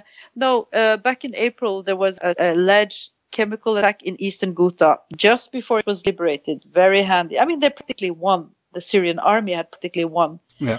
And then there was this insane movie from a house where you saw a lot of dead bodies. No doubt they were dead. That's for sure. And you saw they had like foam in certain of them had foam. So no, no doubt. There's no doubt that these people were dead. But you saw different type of photos. So the terrorists, they rearranged them, you know, like, for example, there were two children laying apart in one photograph and another one, they, they had like put them together as though they had died together. Yeah, manipulated. They rearranged them. And then they had separate footage from a hospital where people came in and were hosed down with water and it was hysterical, you know, ah, people screaming and everything. But those two incidents had no connection whatsoever. And this people of Eastern Ghouta, where this supposedly should have happened, they were like, no, nobody heard anything about the chemical attack. And the child and other people working in the hospital said all of a sudden there were people coming in screaming, gas, gas, chemical attack, and starting to hose down with cameras. And the little boy who was one of the people who testified, he said, yeah, he was just out on the street and then they told him he would get sweets if he came to the hospital and you know they use children as props and they traumatize children. But the testimonies of the real but the point is that this this this chemical attack was completely staged and the only source of information that they used because there was bombing after that. Remember they used yeah. an excuse to bomb syria again. And they used youtube videos our governments use YouTube videos from unknown sources as excuse to bomb a sovereign nation, killing civilians in that country. Yeah, you're talking about the third one. The third one wasn't yeah, even... just the last one. This, this, last one, just some months ago. Yeah, that that wasn't even a chemical. There wasn't even chemical. Uh, yeah, that's what yes. completely invented. I mean, usually the rebels, as I call them, the terrorists, do it and they blame you know the we don't know we don't know we don't know. Oh yeah yeah the yeah they found we... it. No the first time and the second time is proven was yeah there was reps. but the point is that no no i mean we don't know if it were actually any chemical attacks. We just see a lot of people running around screaming. And time? Not even the first and the second time? But we know that they got it from turkey. No because listen listen. Yeah. First of all you have to have physical evidence. Yeah that's completely compromised the collection of it because oh, the you know the AC didn't go in themselves. It was the people in the area who sent the, the samples, so it's completely compromised. So we don't know. Okay, okay. We don't know. All we have seen are the videos. We've where are all the dead people from the other so-called chemical attacks? Where are the bodies? Never seen, never found. So you know everything can be fake. We don't know, but the point is that in any case there is no strategical gain, no military gain, nothing for the Syrian defense yeah. to do these things. There is no logical uh, whatsoever. And when you look at the footage, it's almost like a parody. Now, I've worked with television, I've worked with production. Yeah. You can see so easily that these things are complete stage. As the pictures of the white helmets, to have somebody run towards the camera with a baby in the arms, that's not an easy shot to take. It's quite difficult actually. And they have tens of these photos. And it's so handy. Remember the dead kid in the Turkish waters eh, in the beginning? That was when the migration flood came. Yeah. And that went like a meme. Then we have Umran. Yeah. So Umran in about five minutes on the front page of every newspaper in the Western world. Yeah.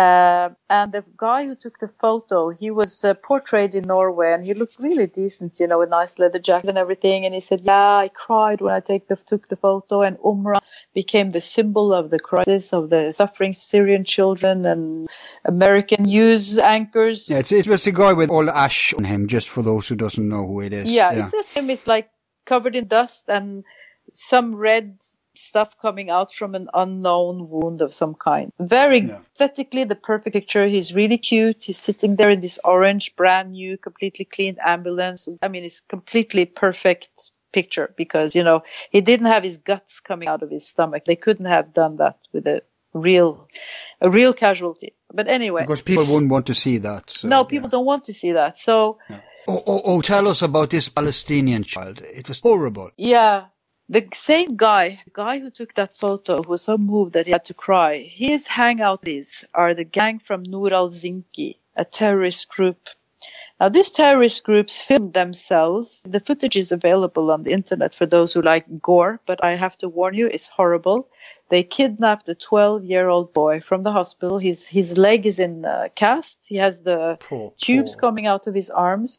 So they drive around with him. They torture him. They you know, they mock him. They say, "Yeah, do you want to shoot you, or should we cut your head off? What do you want, etc." And they, uh, for how long goes this? I don't know. I mean, I've been, I'm on the, I have never been able to watch the whole thing. I have watched the decapitation that this ended in. I forced myself to watch it because I told, told myself, why should I be protected from this? This is reality. So they put the little child, 12 year old boy, on the back of a pickup truck. His hands are tied behind his back. He's just a poor Palestinian refugee. Yeah, he's, he's just a kid. He's terrified. You know, let's let's look away from his nationality. Let's just say what he is. He is a child.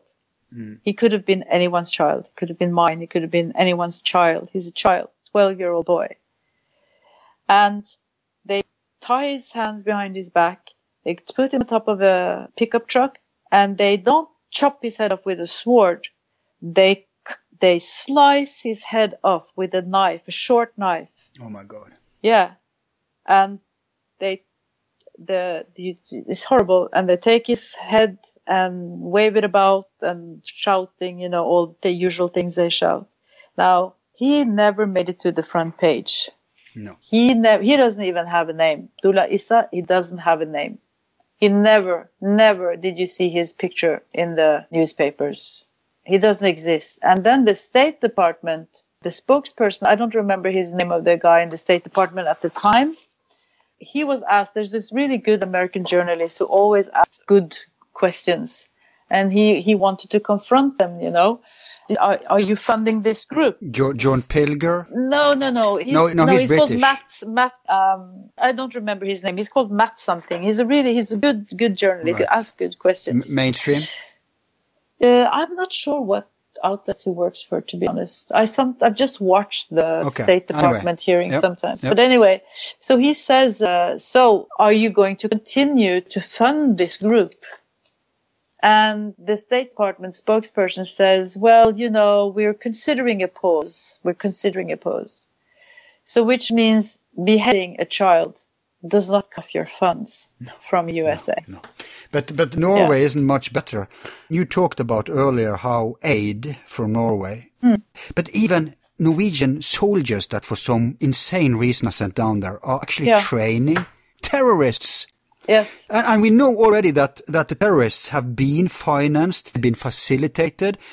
Adolf Erdogan has let them, you said, cross the border back and forth. Uh, we know that they sold oil via Turkey. Billions. It's so much money to earn that we need that. We know that American CIA, Britain and NATO have uh, uh, t- uh, given weapons. Lots Oh yeah, and lots of tons, tons, yes? tons of weapons. They use diplomatic airplanes to Yeah. smuggle weapons from Eastern Europe. or to just drop them from the sky. that too. Yeah. And, and then you have uh, Saudi money coming in and financing everything. So, so we know who the culprits are. Like you said to me uh, off air, the only thing they haven't done, these crazies, is attack Israel. Oh, on the contrary, uh, now if you look at the map now and you see which areas are dominated by whom, you will see that very close to the Golan and the Israeli border. Well, you know, Israel doesn't have defined borders. It's the only country in the world who has defined borders because obviously the long-term plan, and this is not a so-called conspiracy theory. This is something which is expressed in lots of Israeli documents You could just Google and uh, yeah, yeah, map. they have expansion plans. Yeah, they have yeah. expansion plans. It's not. This is not a theory. This is a fact. This is official Israeli politics, or Zionist politics. yeah, they want a, the so-called Great Israel. It's, it goes back 150 years or something. So they don't. They don't have any defined borders. No. But anyway, close to the Golan and uh, the border of Israel are ISIS and other jihadi groups, and they've been living there peacefully. There hasn't been any Israeli voice saying we have to get rid of this. This is dangerous. No, they're fine with it. They're fine with it. And actually, I don't remember who it was. One of the the top intelligence people. yeah, Mossad connections to Daesh. Yeah, who right? said that they they actually prefer Daesh than anything else Yeah. than Assad in in Syria. And you said that there are uh, oil drilling there now.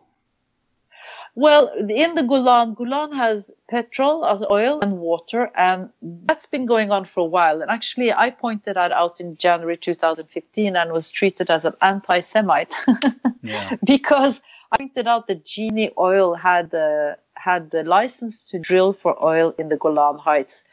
And just because one of the owners happened to be Jewish, Lord Rothschild, he's not even Jewish. I mean, he's a Zionist, but he's not Jewish.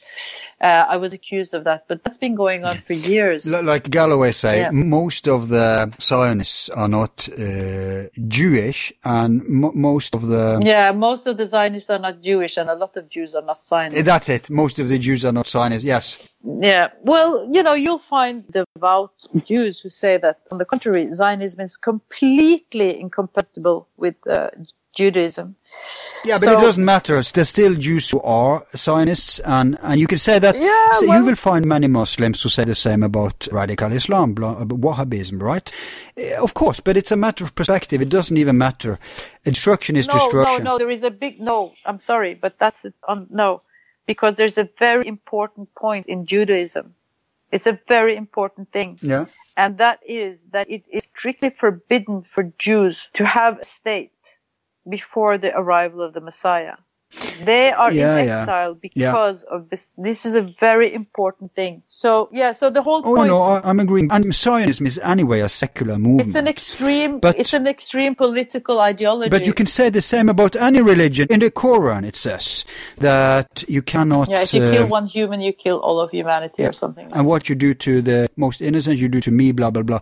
So it's it will always be people who call themselves anything and do. Mm, No, but you you have to look at the motivation of the Zionist project, you know, which is quite old. Yeah, but here we we come to the crucial point uh, because you said earlier about wars in part one, and I meant to say that. Let's just spill uh, a, a public secret, which is that there hasn't been one single war in history that has been about religion. no, they- no, no, never. All wars are about power, and what they do is that they use religion as a, the more religious a population is, the, the more sheepish and better uh, it is to to be.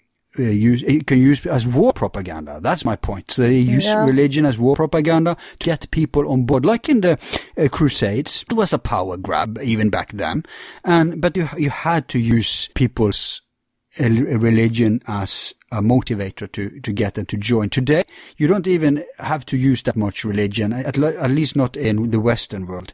So most, the really religious Jews are actually the most anti-Zionistic Jews of them all. Yes, of course, because it's completely compatible. It doesn't mean that they don't want to live in Palestine, because Jews have been living in Palestine always. Yeah. At least the Mizrahism Jews. Well, I'll, I'll quote as well as I can remember. There's this uh, American rabbi, and he's furious about the way that the, the Israeli administration is trying to make international Jewry. He says, Don't ask me about Israel, ask me about China. Israel has nothing to do with me. It doesn't matter for Jews who's administrating Jerusalem, because it was just at the time when they made Jerusalem the capital of Israel. He said, Yeah. For Jews, it doesn't matter if it's Turks or British, whoever who who who, are uh, in charge of Jerusalem. For us, it will always be a holy city, but it's a holy city. It's not a capital. There is no international Jewry. There is no Jewish people. There are people who are Jewish. Jewish is a religion. It's not a culture. So this is just Well, a, well, culture is attached to religion. Religion influences no, culture. but look, look, look. You cannot compare a Moroccan Jew from some kind, some small village in the mountains of. Uh, I agree. It's not. It's not a uniformian culture, but it's the same with Islam. no, but that's not culture. I mean, uh, in Balkan, you have uh, people who are Muslims, are completely different culture, completely different belief system. Take, for instance, the, the in in Istanbul, uh, forty percent of the people Yeah, but there. Muslim is not the nationality. Look at this. Now you see you are mixing up because the point is that the Netanyahu gang, let's call them that, No, it's a religion. yeah, but they are making Jewishness into a nationality. Yeah, Jewish That's the big difference. People would Yeah. never accept like a Christian state or, or a Muslim state. Yeah, they would. They, they could do that. You can say that Iran is a, you know, it's an Islamic republic of, of, uh, No, yeah. of but the people who live there are Iranians. That's the difference. That's the difference. But what the Yes, and, Netanyahu, and, and some of them are Jewish too. There's Jew, Yeah, but- Jews live in Iran. the, what Netanyahu is trying to do is make all the Jews, he wants to be the prime minister of all the Jews in the whole world. This is the difference. Yeah. And Jews are opposing it because, for example, a Norwegian Jew is a Norwegian who happens also to be Jewish. Yeah. Yeah, he doesn't belong to Israel. You know, he doesn't, net, like this rabbi. Yeah, then there's the question of genes. Uh, is it ethnic There is no, no, no, no. Forget it. It doesn't exist. It's it's a religion, and the problem, the thing is that that Israel, the administration of Israel, they want to make all Jews in the whole world believe that the only safe place for them is in Yeah. Israel. Why? I will tell you why. Because, and this is something that they're they're, I don't know what he's a minister of now. He changes, but Lieberman expressed right after oh the oh my God, disgusting guy, Joe Lieberman. yeah, Yeah, I'll just run through this. Sorry. So Yeah. after the, the massacre in Paris, the Charlie Hebdo, he wrote on his Facebook page that the goal has to be to get the population up to, I think it was 10 million or something in, in Israel because then it, they have more power and they have to get the people, the Jews of France and etc., to come to Israel. Right. So it's an expressed political goal.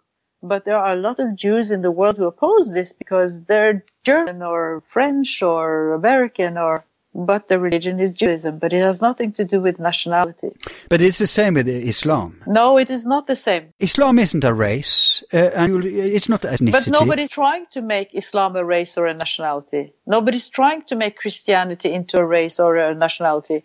Well, uh, fundamentalist Wahhabists are. No, but it's completely different, you see. Okay. What's... Nobody's trying to make all Muslims in the whole world citizens or belong to a specific country. what about Daesh, uh, no, the Islamic no, State? Yeah, I mean, yeah, you... I mean, it's a perfect equivalent. No wonder Israel supports them.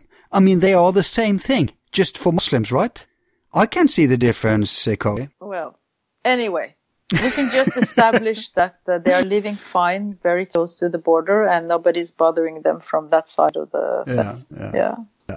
I, I, think we're, we're, we're, getting to the end here, but there are a few more points I think we should uh, touch upon because uh, you said something, I don't know if you said it today, but you ought to, because a part of the media propaganda is the fact that they don't show the actual civilians and they don't show yes. the actual soldiers that's fighting for the Syrian army because you recruit, you, you're getting invaded by these crazies and you say, that's it. I'm going to fight for my country. I'm going to defend it. I didn't uh, want to do it before, but now I have to. And, and what happens to them? They don't show us. If they showed us, I think the war would be, it, it would be a completely different story how people will relate to this. Yeah, but they have, they have also been killed by Americans and British soldiers and right. Israeli bombs. Israel has been bombing Syria like forever. And so they're fighting not only terrorists, but also superpowers. Yeah. It's incredible. I mean, the resilience of the Syrian people is just amazing. And I've asked people, they're like, wow, what are you people made of? You know, seven years, mm. seven years of military war and sanctions. And it's, it's amazing. And I think that, and I've talked and I've made some in small interviews, street and whatnot. And what they're saying is the president is very popular for sure. That's like you can feel that everywhere, but they don't really talk about the president. They don't talk about. It's not like they're obsessed with the president or anything like that. What the Syrians are fighting for is their way of life, their Yeah. freedom Yeah. that they've had. The so-called the rebels and the demonstrations, they free. They were not fighting for any kind of freedom. What freedom did they want? Of course, there's corruption. And this is something the president is addressing on a regular basis. What country does not have corruption? Mm. I mean, if we were to have a competition of degree of corruption, I think that, for example, the countries who are aiming for regime change would be much worse off than Syria. They are driven by corruption. so exactly. So every country have their problems. Absolutely, of course, and nobody's denying that. But what they're fighting for is the right to have the religion they want. Women can do want in Syria. If you look at the way the women are treated in the in the terrorist controlled areas, they have to wear a niqab. They can't go out. They can't go to school. I mean, it's like it's a Wahhabi regime. Okay. Yeah. So what Syrians are fighting to protect is their way of life, and their way of life is a freedom of they they have the freedom of religion. They can go to school. Women can have positions. They can marry. It's you know it's a very open society. I'm not saying that it has always been like that. I'm not. It's not in my place to do that. But I know where the country was headed, and I'll give an example of media. Hmm. In 2010, Syria had eight and a half million foreign tourists. Wow. Yeah, wow. And the, all the curves were going up. It was super, it was, it was the boom, the, the economic boom of Syria in 2010 was exceptional, exceptional in all areas. So, and, but still a Norwegian newspaper, uh, journalist wrote the, how do you call it in English? You know, the closed country. Yeah. Closed. Yeah. Yeah, close. Uh, That's not a good word in English, but like a, a, sealed off country, sort of. Yeah, Sealed, a yeah. country with eight and a half million foreign tourists. Can you imagine the development which have been that would have taken place in Syria for the last seven years had it not been invaded like it has been? Yeah. Yeah. Uh, there, the crime committed against the Syrian people is of such dimensions that it's. I don't know even how to express it. They used to call Lebanon the Paris of the Middle East or something. But uh, Lebanon was crushed by by uh, many times, yeah. you know. But Syria would be uh, take the mantle of uh, uh, progression. Yeah, that's probably why they needed to take down Syria. Another reason. Oh yeah, also because the popularity of Bashar al-Assad was really rising because a lot of the reforms that people had been uh, asking for had actually been implemented yeah. just before this happened. So, so the road for Syria was really developing, was really, you know, like a fantastic place to live. And that's why a lot of people wanted to live there. You know, they came there. Yep. And, but you see the same here in Norway. We, uh, we support the aid thing. But then again, Norway refuses. First, we are like a weasel, like a parasite, like a snake. We're, we're riding on the eagle, bombing the shit out of a country, and then we refuse to pay anything to rebuild it, right? Yeah, because the war, you see, in the old days, or at least we were told so, a war was against two nations and one would win. No. That's not the goal of war these days. First of all, they don't call it war because that's so such legal hassle with you know you have to have the people's approval through the Congress or whatnot. So, mm. but main, for example, in Syria, you know, you don't even need to eliminate the name of a country and take it over and call it something else. The aim of what's happening in Syria is partition the country. Just we, what happened in the Balkans has become a, yeah. a terminology. That was a model to balkanize. Yeah. You know, you had Yugoslavia, which was a big, powerful country. Illegal war. Yeah, exactly. So so they created a fake crisis. Yep. And I remember because I remember when I watched the news and I was still believing in the news. I was so annoyed at Germany and some of these old Nazi countries. They started the whole shit by accepting uh, the first republic who just went out of it. I think it was Slovenia, right? Slovenia, yeah. I think they were the mm. first to say, hey, we're taking our resources and, you know, screw It's screw such you. a big mistake because a small country cannot have an independent foreign policy. You're too small, you're too weak. Yeah. You know, Yugoslavia was a big, powerful country. Yeah, let, let, let's not go there now, by the way. No, we okay. don't have well, time. that's a different discussion. But anyway, what yeah. they did, they partitioned it into smaller states with less independence, right? Yeah. And that's that became a terminology, balkanize. So they want to balkanize Syria. Yeah. You know, they want to divide it into sectarian areas and spread chaos because then it's easily controlled. Then you can control it like. And, and it's a dream scenario. Israel can get a huge part. Yeah, yeah. Turkey yeah. can get a part. Yeah. The, even the Kurds would want a part of Kurdistan, yeah, well, right? they, I think they, yeah, that's what they, that's what they say.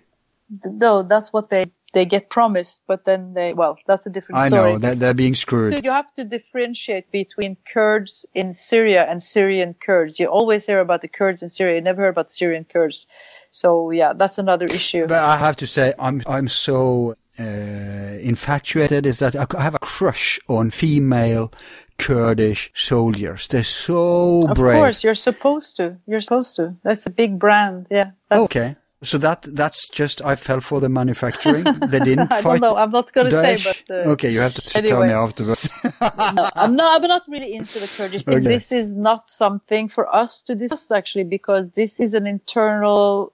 This is internal policies of the countries affected by this. But okay. yeah, but anyway, I really urge people to travel, see for yourself, think for yourself. Don't take my word for anything, but use your brain, you know. Even the propaganda tools. What, what's it, Kumram? What was the boy's name? Umran. Yeah. Umram. Even he became an Assad supporter. Oh, yeah. yes. Oh, that was strange because, you know, you would think that all the news people who have been crying their crocodile tears for yeah. poor little Umran would rejoice when they when he was alive and well and living with his parents in Aleppo but unfortunately for them, the father was completely opposed to terrorist groups. Yeah. He was not interested in them at all. And he said that they had actually tried to, to bribe him into saying, right. tell lies about the government, etc.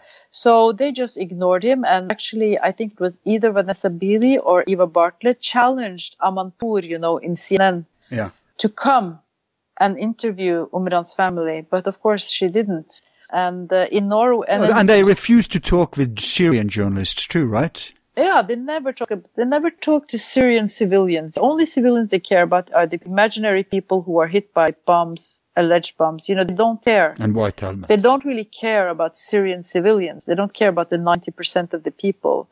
Mm. Uh, and I, I wrote this article. The headline is "Are there ordinary people in Syria?" I I interviewed a a lady living in Damascus, ordinary person, married woman, two children. She works as an English teacher uh, she's experienced the mortar attacks. You know, she told right. about the life, and she just wants her life back.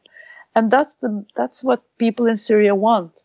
But these people have been eliminated from the media because we should we are not supposed to know about them and the the big support they have for their own government and that they just want to stay they're happy they want to keep Syria as it was and that's so, so what uh, should we do Kari what can we do what should we do normal people listening to this can we make a difference? Yeah, that's the big issue. Can we make a difference? Uh, well, one of the things that people can do is get organized into peace organizations. Exactly. We need to organize. That's super important, you know, super, super important. Go out in the streets. A click on the internet does not make much of a difference. Look, look at the, I'm sorry, I might offend some people now, but, and I'm a feminist myself, but I just cannot endorse the globalist brand of Women's March. I wrote an article mm. on a Norwegian uh, net news about it. I called it the Starbuckification of the women's uh, movement. And but people came out in millions across the world. So it's not like people don't know how to demonstrate, but they do it That's for the right. wrong reason. It's the same with the and I might offend people again, but the whole the whole pride uh, identity politics, yeah, identity that gets politics. them out of the sofa. Yeah, exactly. So, but not life need, and death. Not life and death, exactly. And people in the United States are demonstrating uh, for against the immigration ban. Why don't you go out and demonstrate against the wars? Yeah. Come on. That creates immigration waves. Take it to the root. Exactly. And also, and you know it's fine it's all nice and good to say that we should you know receive immigrants but hey the best thing for people is to be able to say where they come from because yeah. it's not easy to leave everything you know. It's not like people no. love to. And, and, a country loses so much when the. Yes, the... exactly. It's like a brain drain, you yep, know. Yep. It's very easy. You can't go wrong if you do two things. One, assume at any time that the powers that be are lying to you. Yeah, they're always lying. Make them prove. It's their duty to, it, it's how you, thing used to be in the old days anyway. It's their duty to prove the truth, okay? You are not accountable for them. They should be accountable for us, the people. So that's the one thing. And the second thing, just be against any war as a default. Yeah, exactly. There's almost no just war. Almost never been a just there, war. There, there are no justifiable wars. Pardon? There are none. There are none. No war is justifiable. Well, defense war. No, that's another issue. Of course, if somebody attacks your country, but that's not war. That's defense. That's the real defense.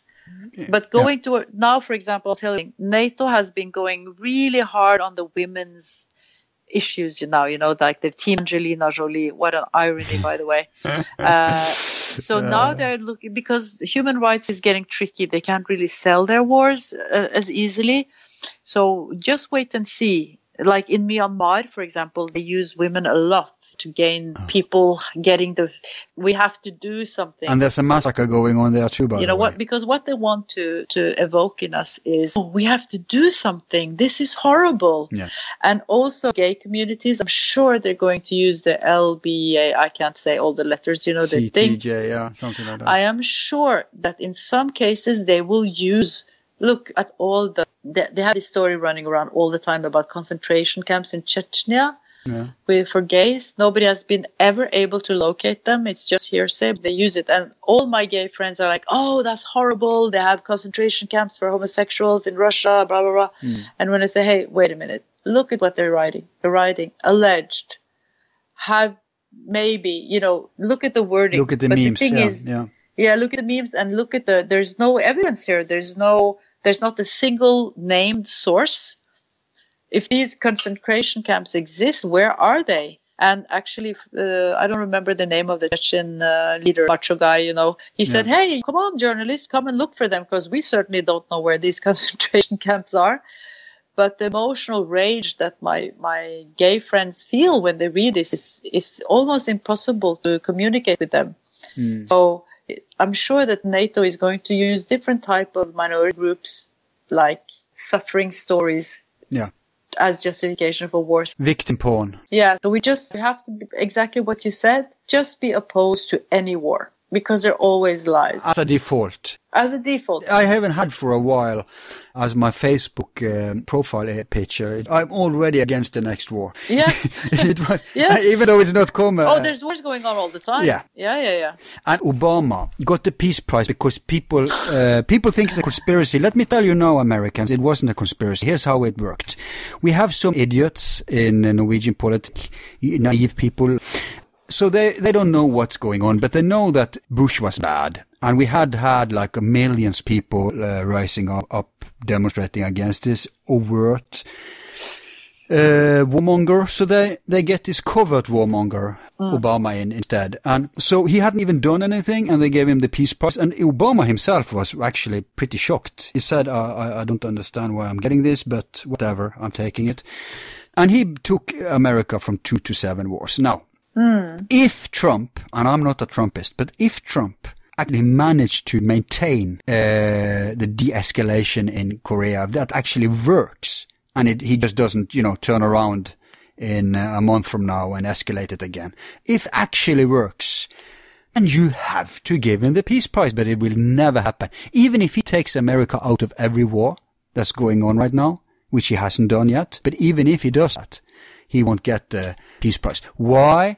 Because identity politics, identity politics, uh, Yeah. it's the same reason they are still praising Hillary, even though there's enough information out there to know that she's a very destructive, dangerous person, very corrupt Yeah, really dangerous. Murderous. Yeah, yeah, yeah. She's a, she's a war criminal, all that stuff. Uh, and, and, you know, Seth Rich Yeah. killed for the uh, revelation. And, and they just talk about the. I'm, I'm uh, not really updated about that, but I know a lot of people who are who are being who were supposed to testify against the Clintons have actually died in very strange circumstances. But that's conspiracy theory, for, uh, says those who have never looked into it.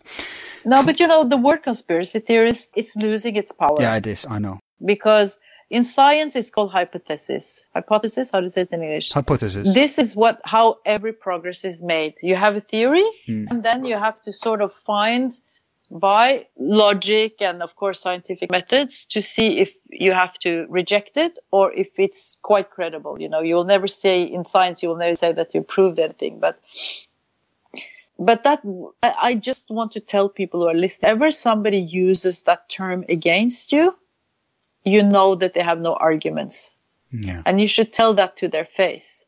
I call it intellectual laziness. You know, when people use that term, it's because they don't know what to say. Yeah. And they're trying to dismiss you or stain you and just never ever to argue, no, I'm not a conspiracy theorist, blah, blah, blah, because that the point is not to, to, to you know, they're just using, I used to say it's like when they call a girl slut, you know, in the school Yeah. doesn't matter what she's done or not done. It's just a way of dominating her and dismissing her. And that's the same with conspiracy theorists or anti-Semite. Those words Yes, are yeah. meaningless. Meaningless.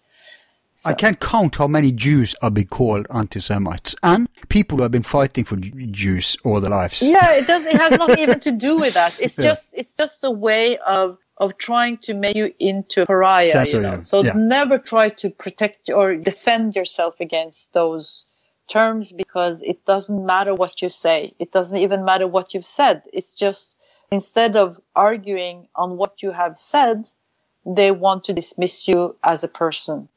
And you know what I say if they use the if they play the conspiracy card? No. Because you know how they say uh, I don't know if it works in English, but in Norwegian we say if you start comparing with uh, Nazi Germany, then you are hitling the debate. oh, he's hitling the debate, right? That means you have no argument and the debate is over. Yeah.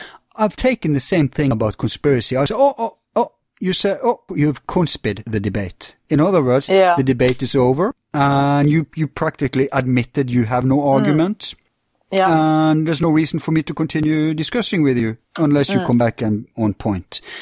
So it works very well. Uh, if because then we make it a stigma to throw out that hallmark, that branding. you know, it's like a lot of the people who we have to ask, for example, in Norway, we have some people who are really into that. They, they, they find conspiracy theories in all sorts of statements that are not exactly, you know, in line with what they mean. Yeah. But we never really know what they mean. We never really know what their views are because they never discuss actually the case at hand. So yeah, I, I'm stopped wasting my time on those people. You know, I just want to find people who are willing to work for the good of the world. Obviously, when somebody tries to stain me in the newspaper, I have to answer, but but I really think that we have to try to, of course, we have to criticize the power. And my meme of the, my, my own meme is always question authority. Yeah. Mm. Always, but also that we use our energy because I've certainly gone into the, the trap of using too much energy on the negative things and on the crimes. You have to balance, right? You have to balance. Culture, and, and, health. Yeah. Uh, yeah, and also to try to find the good forces in the world yeah. and try to unify. And like uh, I, I just heard uh, Jeremy Corbyn say in one of his speeches, "We are many, they are few." Yeah. Most of people in the world are good people. That's my true belief, and we have to find a way to cooperate and work for the better good of humanity. Because, look, we live on this planet, very small planet in a very, very big universe, mm. and we are so lucky that we are on a planet which is actually paradise. We have plants all over the place. We have an ocean. We have I, this planet is so rich. It's just incredible. Wherever we turn our eyes, even in a desert, there's abundance, right? There's mm. more than enough for all of us, more than enough. And of course, we have to take time to enjoy this planet and enjoy the beauty, uh, just the crazy thing of being a human, which is a completely crazy, wonderful miracle to, to be a human. It's, it's mm. just amazing, right? Mm. And then, unfortunately, we have some dark forces among us who want to grab everything for themselves by some twisted imagination that it's going to make them immortal. No, I don't know what's driving them. So if we try to gather all the good and the light and the, the love in the world, you know, light will drive out darkness out. Absolutely. You know, I really believe that. And, and we are at the really change now. I mean, I'm not really into all the magnet fields and all that, but I know enough of it to know that this is not mumbo jumbo magical, crazy new age stuff. This is physical realities. But basically, it boils down to take care of yourself and be healthy. Absolutely. Yeah. Emotionally, mentally, socially, value, uh, physically. Yeah uh, not, notwithstanding yes. physically. In fact, I need to hit the gym very soon before it closes. That's a part of my. You know, they've been talking for almost four hours. I know. Oh, amazing. I know, and, and, that's usually what happens. I invite on people oh, really? for one and a half hour, and it ends up for four hours. Yeah. Well, I hope that uh, our talk has been uh, inspiring. It will be edited. Yeah, so but I hope the talk has been inspiring for people listening. And I hope so too. Never, my message is never doubt in yourself. No one can do everything, but everyone can do something. Ah, good. And good. even if that's just being good to your neighbors and showing affection and doing because love is action so yeah. and everybody's capable of doing something good and all the little our big good deeds are amazingly important for the good of the world yeah like, like donating a dollar to this show. oh, okay, yeah, I'm sure that would be good because uh, you need to eat as well. yeah, and we need to get get voices like yours out. Yeah, yeah. But uh, no, no, people. Uh, we have usually we only have shows about what you're talking about, uh, like uh, exploring the. I, I haven't had that many political shows, but you know what, Kari? The fact that you came on shows that you care about the message because you didn't think like, oh, this is a big shot show who you, I mean, even against the counterculture, even among the dissident media, there are certain people who will only go on the huge shows or the very well-known system critical shows. Yeah. and like uh, what? Who are you? I haven't heard about you. And oh you, you don't even have political shows. No i'll stay away. So we had a few and now we had had one more. And the fact that you come on because you realize it's it's not about who the show is or what it can do for you and your career is the fact that we reach thousands of people. It's the fact that you can get the message out and that proves that you are concerned about the contents. Mm-hmm, you are concerned yeah. about getting the message out, right? Because then you would use any platform you could get. Absolutely. Absolutely. And just the fact that you asked me, that was enough for me, you know. Yeah. So kudos to you for that. Thank you, and likewise, thank you for putting up the show and Yeah, thanks. using your time to to get people. Uh, and really, people donate because this video will be demonetized as soon as the word Syria comes in the title. YouTube will censor it. This is true, you know, because one person actually wanted to help me fund my latest trip to Syria. PayPal dismissed his payment because Right. the word Syria appeared in the Amazing. yeah. Yeah. And again, go to Syria. It's love it's a lovely country. It's not difficult. People think they're going to be bombed or killed, you know, but No, I would be much more afraid to go. Look, I'll tell you one thing. I've been to America so many times. I will not come back to United States before something serious happens because the the amount of police violence that I've seen documented, Yeah. it really scares. yeah, yeah. I'm sorry. And the real criminality going on too. I think it's much more dangerous there than. yeah, uh, but you know, crime in the United States has gone down. That's why it's so crazy that the police Ah. is getting so brutal because crime has actually decreased. I think I should have a. I think I should have a program. But you know, a country that militarizes their police and privatizes their prisons. uh, yeah. They need, you know, they need criminals. Well, sure, and you can you have to manufacture them if you don't have enough. Like there's this really good film called uh, I think The Land We Live in or something. I know Brad Pitt is one of the co-producers. Yep. It's a documentary, and the guy, one of the guys says, you know, everybody says the war on drugs is failed.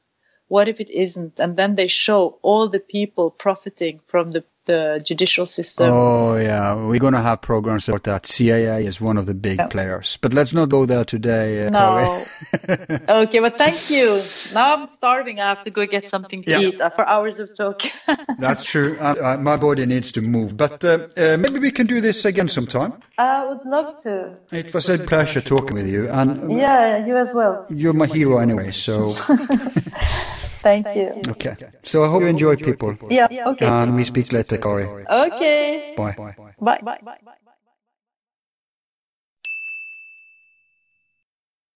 So, as you all could hear, the line wasn't the best, and kudos to you for having suffered through this whole interview with such a poor sound quality. But what can we do?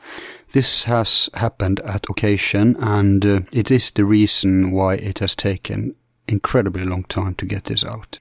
In fact, we had to we had to go through second by second all three four hours and fix the worst incidents. So if you think it's bad now, consider how, how bad it was before we shaped it up. And if this isn't weird enough in itself, part two took even longer time to get out because the whole um, uh, sound master tape is is for some weird reason empty. So the only reason we could actually release part two is because there was a temporary edit made as an MP3 uh, to check if to to listen through to see if the worst was fixed. Because the original sound is gone it's simply empty uh, we had to just run with this one which had even worse quality because it is an imported mp3 which is converted into mp3 again. Long story hard to explain but it is what it is and i'm just glad we had something for part two no, I'm not implying that there's some kind of huge conspiracy. Uh, I don't frankly think our show is big enough or have enough impact for anyone to bother to sabotage it like that. I mean, we will be struck by the general sabotage, the shadow banning, the demonetization, stuff like that. So I'm not implying anything, but it is odd. That's all I'm saying. It's weird. And it's highly unfortunate that it had to happen to such an important show as this one today. But I don't know what's the cause for this, and it's very irregular. So, but it is what it is. So it was a pain in the neck, spent lots and lots of hours on this, and it's not worth it as far as money goes, because it, we can't monetize it, it will immediately get demonetized, and it will probably also get shadow banned. So the reason we're not writing Syria directly in the title is to is to not facilitate for the algorithm to pick it up because the algorithm immediately censors everything which is anti-war these days. In fact, just releasing this show is enough to get our, our channel kicked out. Let's hope it doesn't happen, um, but uh, chances is there. But it's too important, folks, not to cover stories like this. Um, we have to put our ass on the line because you know I, have often been I've often heard from folks saying that I'm I'm very mellow and you know I'm very tolerant or libertarian if you like on ideas I do not get upset if someone is disagreeing with me or different values, simply because I'm not identifying with my thoughts. People need to get their identification straight. People who get crazy if someone disagrees, they have no center. They have no, their ego is attached to their ideas. I'm not that kind of person, but what enrages me is life and death matters like uh, when they remove our freedoms, our liberties, they remove our, they turn society into surveillance.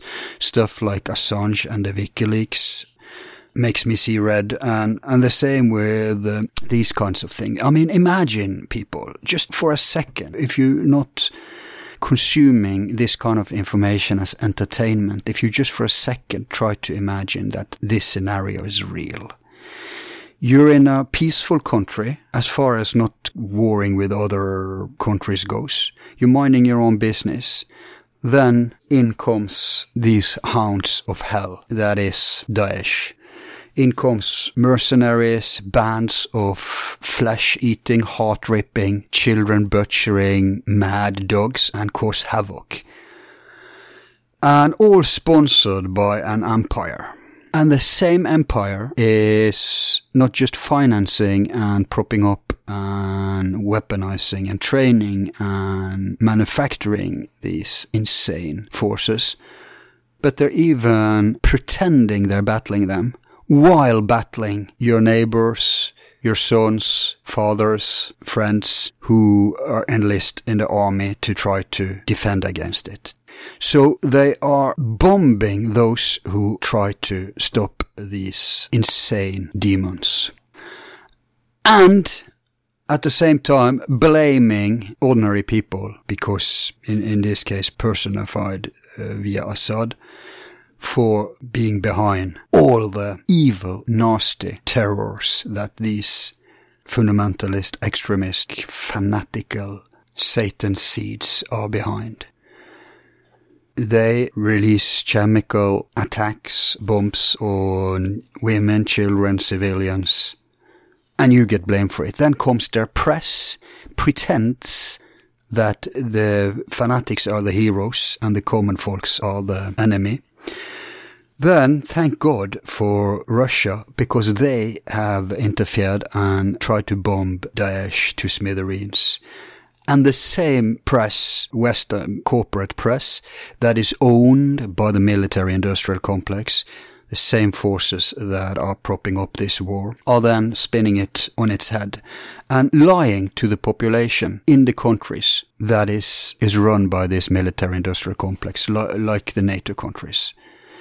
If that doesn't enrage you, you're you're really removed from reality because there is no democracy when all this shit is happening outside of ordinary citizens' control. People are being lied to. Our taxpayer money and even our charity money is, is funneling to finance this horror show and they are basically destroying. I mean, Syria looks like Berlin after the war. And it's still, even though it's probably been a year between we did this and it was released, and it's not changed. Yes, the new president of America, Donald Trump, said he wanted to withdraw from Syria, wanted to withdraw from Afghanistan, but folks, it hasn't happened yet. So wake up and smell the coffee. The president isn't in charge when it comes to important decisions regarding war. That's the only conclusion you can draw. Either that or he has a change of heart. He's been corrupted, uh, paid off. But it doesn't matter. Every president, when Obama went in, he too claimed. He said even he would end the war on whistleblowers and usher in a transparent administration. What happened? The opposite. USA has never smacked down more on whistleblowers than after uh, Obama got, got in power. And same with WikiLeaks. That started under Obama. Trump indirectly got help from WikiLeaks. Not that it affected the election, and not that that's their int- intention. They don't care. They release the corruption no matter what, whatever they get. But you should think the Trump administration would realize, oh, okay, maybe this is useful, but no.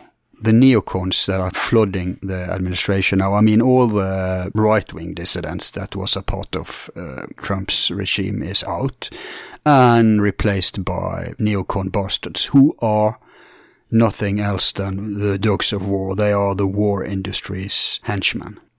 You have them uh, among the neolibs in the Democrat Party, and you have them among the neocons in the Republican Party, and they are running the show.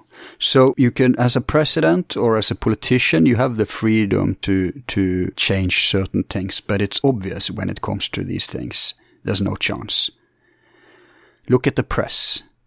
Those people who agitated like mouthpieces, pure propaganda that we had to go into Iraq, we had to go into Libya, we had to go into Syria, or we have to go into Iran, Venezuela, you name it. They, they haven't seen a war they're not in love with.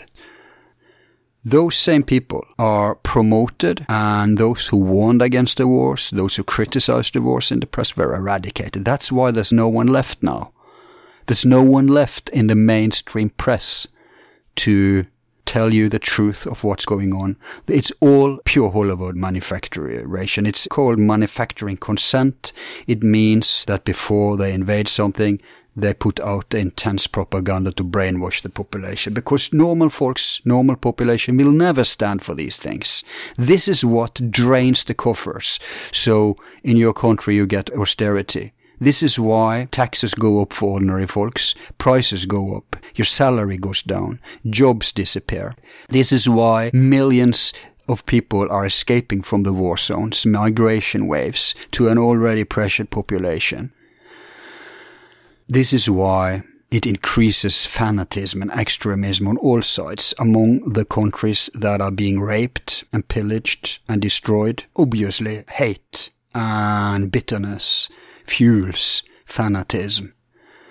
And when migration waves flood the Western countries, you get the same kind of reaction there.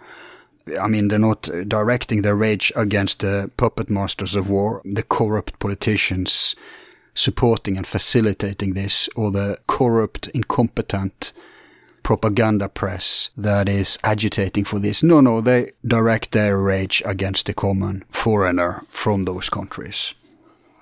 And the equivalent there is when they are bombed by USA, for example, then, oh, we hate all Americans.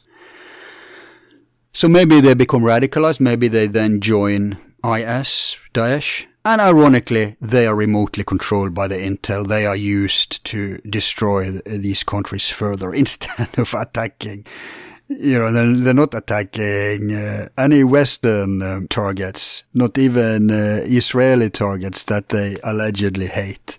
No, no, no. They are surgically used as dogs of war, as mercenaries. They're used to be useful idiots, cannon fodder, or to, you know, wreak havoc. Not just in Syria. They used them in, in Libya, they used them in Yemen, they've used them in uh, Iraq. Uh, they even used them in Ukraine by the Nazi party there. When I say Nazi, yes, Nazi. Traditional Nazi, SS, they still have the SS logo, which is propped up by the same NATO forces that are behind, that are trying to wreck Syria. So we see here a conglomerate of bigger interests, especially Israel, Saudi Arabia, which is the ideological root of the cancer, and the NATO countries with USA, Pentagon, CIA uh, as top dogs. That's our situation, people. If you're sitting in your sofa, you have to wake up. At least support independent press and vote. They would love nothing else than you not voting. You have to vote and you never vote so-called strategically like, oh, I can only choose between two horror shows. Let me choose the least worst. No use your vote solely for anti-war candidates. There, there's two things you have to go by in order to clean up politicians in your own country. One, if they're anti-war, That's a certain sign they're not in the pocket of the elite. And the second, consistency. Anyone can feign anti-war if that becomes the general sentiment. Look at their record. Look at their record. If they have supported any of these wars, they are compromised. You cannot believe them. If you do that, it helps a lot because it doesn't matter if you're so-called wasting your vote for a small party that has no chance because no matter which party takes over, it's the war dogs that's uh, in charge.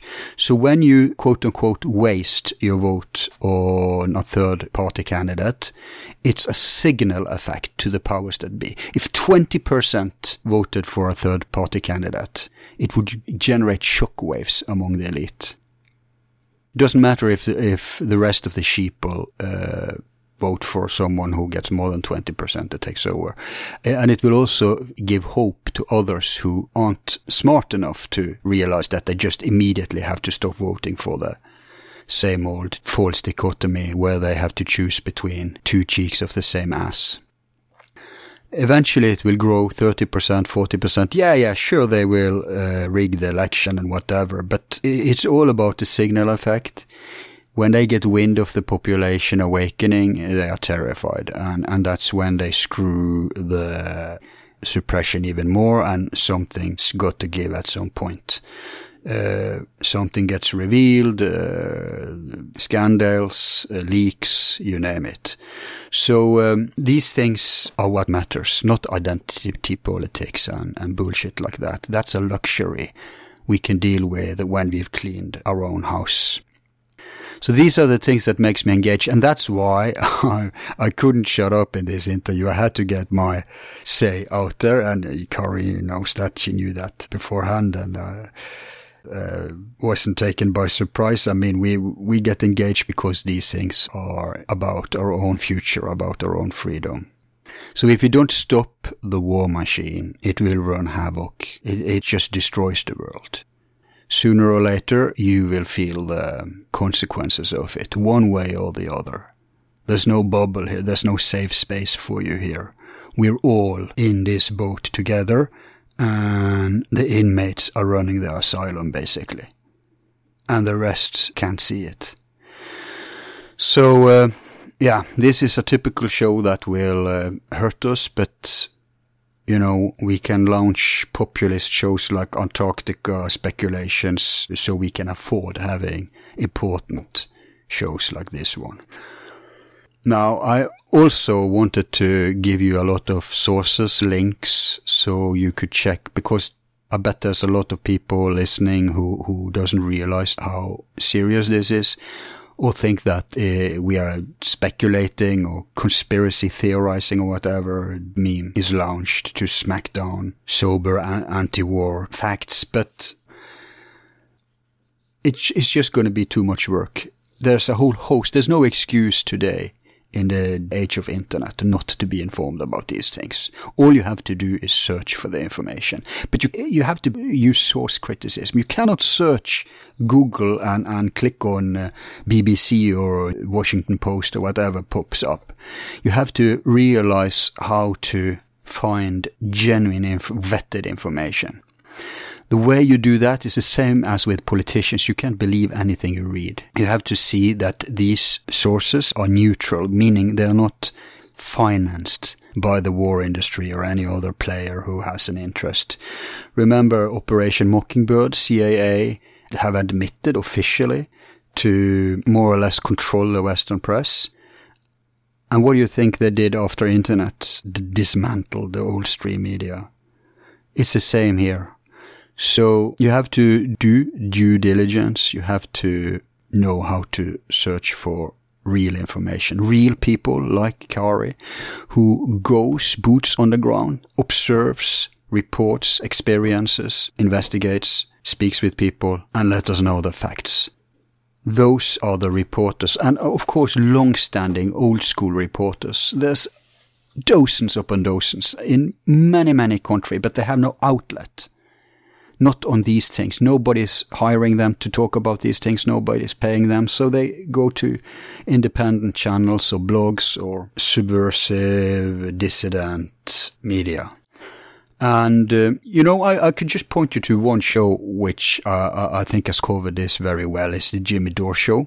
He's had on tons of classical, genuine war reporters. Not these paid actors that are reading the news for you, but real investigative journalists. He's had on tons of, of folks that you can search for his uh, coverage of this, and, and that should uh, be sufficient at least to give you an introduction to, to the grim reality. So black is white, white is black, like in George Orwell's novel 1984. It's all turned upside down.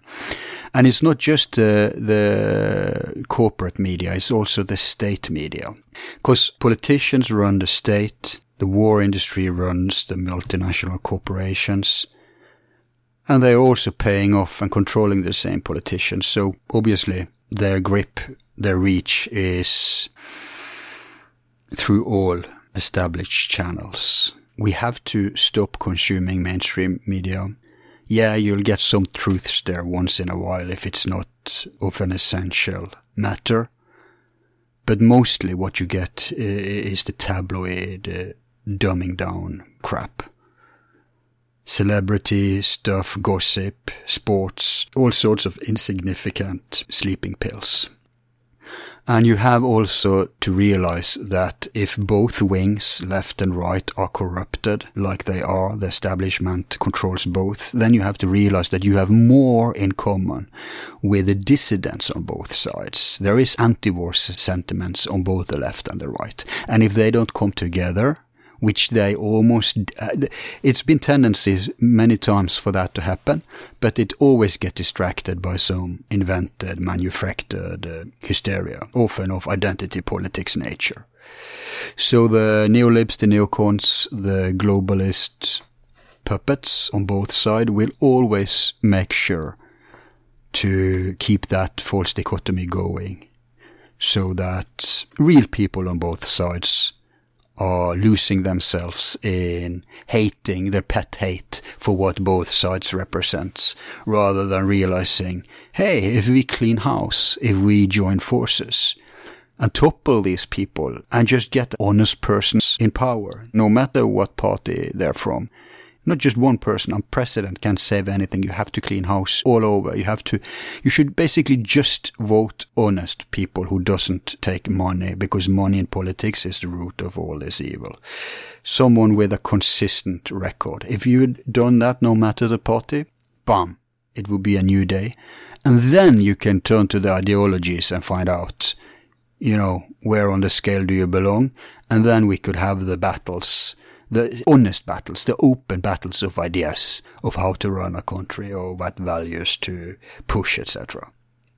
But like it's now, it's a, what you Americans call a dog and pony show, and you're all in for the sucker ride. And nothing is more visible and apparent when it comes to these cases like Syria, Libya, Venezuela, Yemen, as long as the Troika, USA, Israel, Saudi Arabia, propping up the hate in the world, the destruction in the world, this ship is gonna sink further.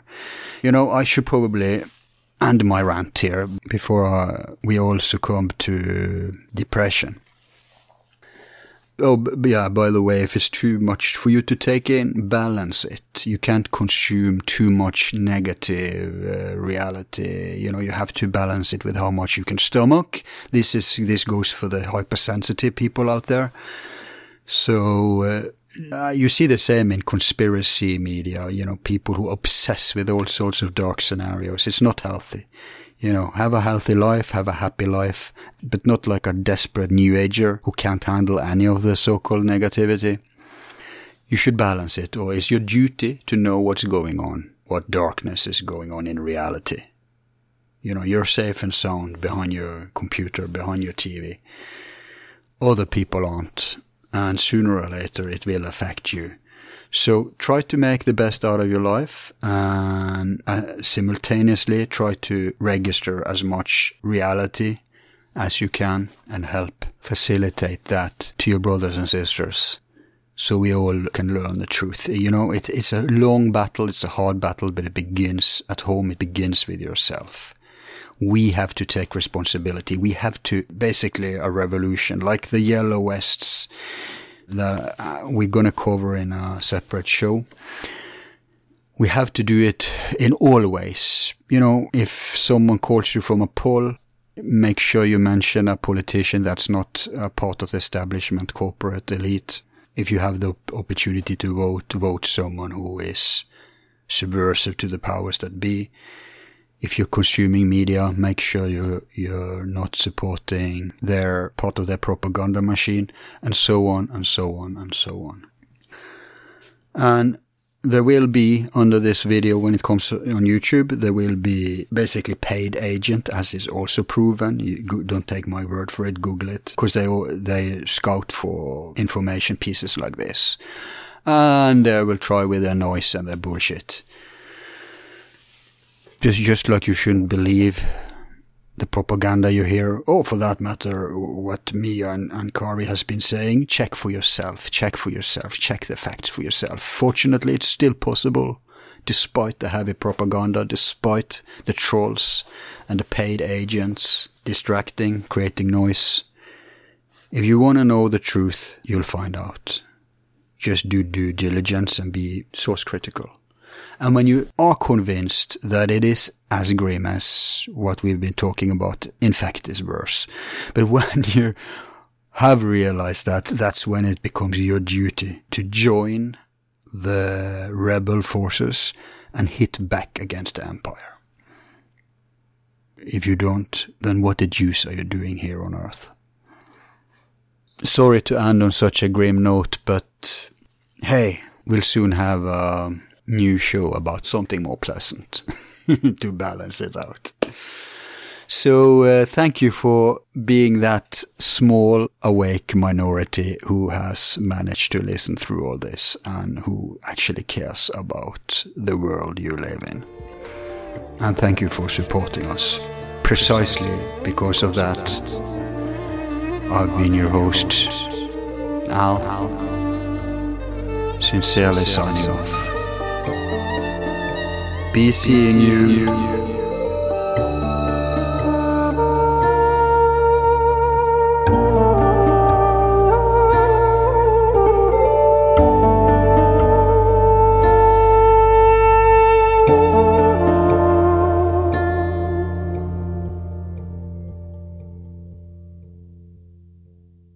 Who is number one?